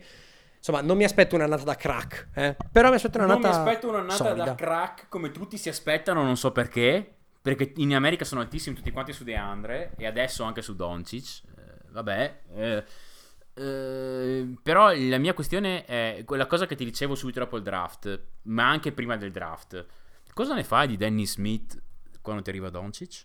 Eh beh, È infatti. una domanda che ti rifaccio adesso. Cioè, eh, cosa, cioè, cosa può fare eh, Danny Smith secondo te off the ball?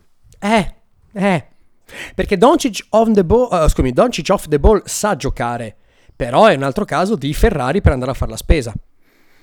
Laddove Dennis Smith Jr. senza palla non lo non so. Non lo, non lo, so se sia una Ferrari per andare alla spesa, perché non è che ci vai, non è che, cioè, Davis alla fine ti segna anche le triple, fa le cose che deve fare, mette i long two, fa altre cose, le fa anche bene. Danny Smith senza palla fa danni. Sì. Perché Danny Smith ha fatto danni l'anno scorso con la palla. Immaginati senza palla, fa danni. Cioè, e, non è bene averlo in campo. E questo è il punto. Cioè, io non capisco perché, vabbè, eh, ovviamente non potevano saperlo quando l'hanno preso. Però, secondo me, Danny Smith, eh, o veramente gli fai cambiare il tipo di giocatore che è, oppure lo, lo scambi. Non lo so, non lo so. Sono, li guarderò anche. Beh, insomma, tu sai che io, Dennis Smith Jr., non mi piaceva per niente l'anno scorso. Sono partito quasi con pregiudizi. Dall'intervento che hai appena fatto mi sembra di capire che stai passato al mio lato oscuro della forza, mentre io cerco di essere un po' più, più, equilibrato. Però non... Eh, boh, boh, boh, giocatore da highlights perché veramente salta in maniera incredibile, però... Sì, però il fatto che uno salti in maniera incredibile non dovrebbe essere garanzia di essere il play titolare di una squadra. Cioè, nel senso... No, vai infatti, a fare infatti. i salti fuori. Ecco, non so, vediamo, esatto. vediamo come, come andrà. Vabbè. Allora, tua squadra preferita, Phoenix, andiamo a seguirli, uh, li seguiremo, faremo un focus uh, più avanti sì. nel, nella stagione. Avremo, avremo, un insider. E avremo un, un nettissimo insider. Però, vabbè, allora, um, Phoenix Suns, come ho detto prima, come Dallas, cioè faranno schifo, ma li guarderemo per, cos- per interesse futuro. Um, per favore, dategli un play. Dategli un play, per favore, perché serve un play. Però, vabbè, a parte quello Insomma, a parte quello... Allora, guarda, eh, sì, facciamo un giro velocissimo. Uh, il play manca ma arriverà perché come sapete hanno appena cacciato il GM. Eh, questo perché ovviamente perché Sarver non l'ha detto ma l'ha detto vuole tentare di fare qualcosa già quest'anno quindi off- stra-offriranno per Rosier o per Beverly. Ma perché? Ma perché? Ma perché? Ma per, guarda, comunque arriveranno così e niente, la cosa più interessante sarà cercare di capire come si risolverà il rebus delle ali, perché insomma comunque noi ad Ala abbiamo Josh Jackson, Ariza, Warren, Bridges, Anderson, Bender, sto citando a memoria, eh. Tutti questi giocheranno da 3-4, forse Jackson da 2 per come lo sto rendendo in... Però insomma sì, queste sono le cose che mi interessano. E mi interesserà moltissimo vedere lo sviluppo di DeAndre Ayton, che se, se lo foste perso è quello che ha, ha, avuto le statistiche avanzate migliori in pre-season Vero. tra tutti i giocatori, non tra i rookie, tra tutti i giocatori. Quando io dicevo che la difesa si può insegnare, se hai i mezzi la difesa la insegni, questa è la dimostrazione. Mm, so che pre-season, però secondo me imparerà a difendere, seriamente. Altrimenti Kokoskov non si, non si sbilancia a dire che questo qua potrebbe essere un defensive player of the year in due anni. Non si sbilanciarebbe così. E niente, queste sono le cose che mi interessano. Quello è il playmaking di Josh Jackson. Perché comunque se impara a prendere le decisioni giuste, cacchio, ha visione notevole. Sì. Ci divertiamo di più degli anni scorsi, secondo me. Quello, ah, quello, senza, quello senz'altro. Hanno, hanno, hanno, aggiunto una quantità di tiro da fuori che è spaventosa. La partita di Precision contro Golden State era una roba incredibile. Sembrava di vedere ruoli invertiti. Eh, entrava tutto. Entrava, non mi sembrava vero. Cioè, vedere sta gente che tirava bene, che mi sembrava di non vedere i Suns. Eh, fantastico. Beh, una delle cose che tutti i tifosi Suns si aspicavano da tempo di non vederli in campo. Insomma, vediamo, sì, come, sì, sì, vediamo come, andrà. Insomma, speriamo. speriamo Ma ci, ne riparleremo poi con Ale Cozzi. Sì, dei, con il nostro insiderone. Va bene, siamo arrivati all'ultima squadra. Chiudiamo in bellezza proprio, eh, ragazzi. Chiudiamo Oddio, con una squadra che ho definito in apertura e chiusura dei miei appunti come schifio. Vabbè, Sacramento, ragazzi. Eh, vabbè, hanno preso Bagley terzo dal draft. Um, allora, Divac quando ha scambiato Boogie a New Orleans due anni fa, o perlomeno due stagioni fa, aveva dichiarato chiaramente che eh, se dopo due stagioni dalla trade i Kings fossero stati in una peggiore posizione in classifica, si sarebbe dimesso. Occhio, attenzione, insomma, non mi piacciono particolarmente, non mi interessano particolarmente a parte Harry Giles, per cui ho un'altra main crush come per John Collins, come per Donovan Mitchell, da ormai due anni a questa parte. Però anche lì troppi lunghi con cui competere, troppi lunghi a fare sportellate per avere minuti in campo. Anche qua abbiamo secondo me un'annata fallimentare alle porte e vediamo chi dei 2500 giovani di belle speranze che hanno in roster resterà poi nel progetto, fermo restando che non sappiamo se un progetto c'è. Quindi... No, non c'è un progetto. Fra l'altro, cosa bellissima, tu hai visto, vero, la foto che hanno fatto, quella dove è stata liccata la board del draft? Sì, ma, ma, smettetela di non cancellare le lavagne, tu, mio tu, Dio. Tu hai visto, a parte il fatto che la scritta Dynasty vicino a Dayton mi preoccupa molto, parte, eh, tu hai visto la la cartolina che c'era nell'angolo in basso a destra? No, non ho notato il dettaglio. C'era la, la- la- la cartolina del padrino, la, la cosa del padrino del film. Al posto della faccia del padrino c'era la faccia di, di Vlade. e sotto il nome c'era scritto The Vlad Father. Ebbene sì, ebbene sì. Eccellente, eccellente. Va bene, va bene. Co- Questo qua ve lo dico già che sarà il momento più alto della stagione. ah, beh, senza, Sacramento i. Sacramento restano Sacramento da anni. Da anni No, questa Sacramento, onestamente, ragazzi, questi qua, cioè, sono nettamente la squadra meno talentuosa eh, de- de- de- dell'intera lega. Faccio un gioco con te. Qual è il giocatore più forte di Sacramento? Questo ti farà capire. Eh, Non con più upside. Quale sarà il migliore l'anno prossimo? ah, eh, non Giants, anche se il cuore lo dice. So, Coli, Colistein? Non lo so. Io ti avrei detto Bogdan Bogdan. Ah, beh, sì. Vabbè, se un altro più. Sì, più- ma comunque, comunque dovrebbe darti abbastanza l'idea della cosa. Cioè, Bogdanovic eh, potrebbe essere il miglior giocatore di una squadra che punta a vincere l'Eurolega. Sì. Ma lo, lo- lì, lo è eh, quasi. Lo è quasi stato. Sì, sì, sì, sì, sì, vabbè, vabbè. Non so, io, io veramente la, la- Non so. Non so, siamo giovani, siamo so, scarsi e giochiamo in una lega che se esistesse la Serie B ci saremmo dentro da 25 anni. Questo è il senso.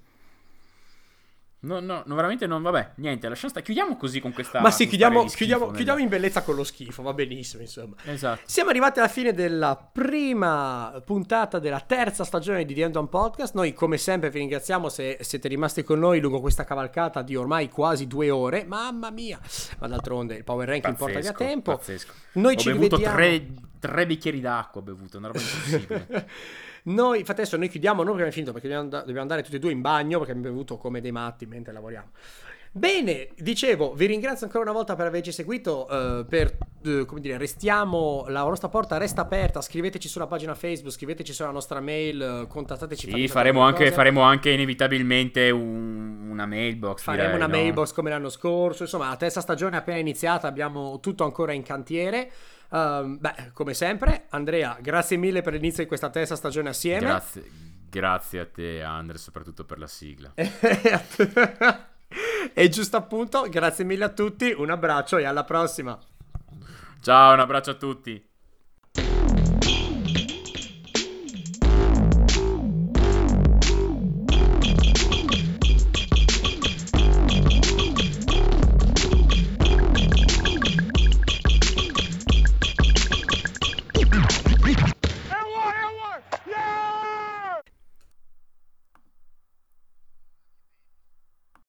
Lucky Land Casino asking people what's the weirdest place you've gotten lucky? Lucky? In line at the deli, I guess? Aha, in my dentist's office. More than once, actually. Do I have to say? Yes, you do. In the car before my kids' PTA meeting. Really? Yes. Excuse me, what's the weirdest place you've gotten lucky? I never win and tell. Well, there you have it. You can get lucky anywhere playing at LuckyLandSlots.com. Play for free right now. Are you feeling lucky? No purchase necessary. Void where prohibited by law. 18 plus. Terms and conditions apply. See website for details.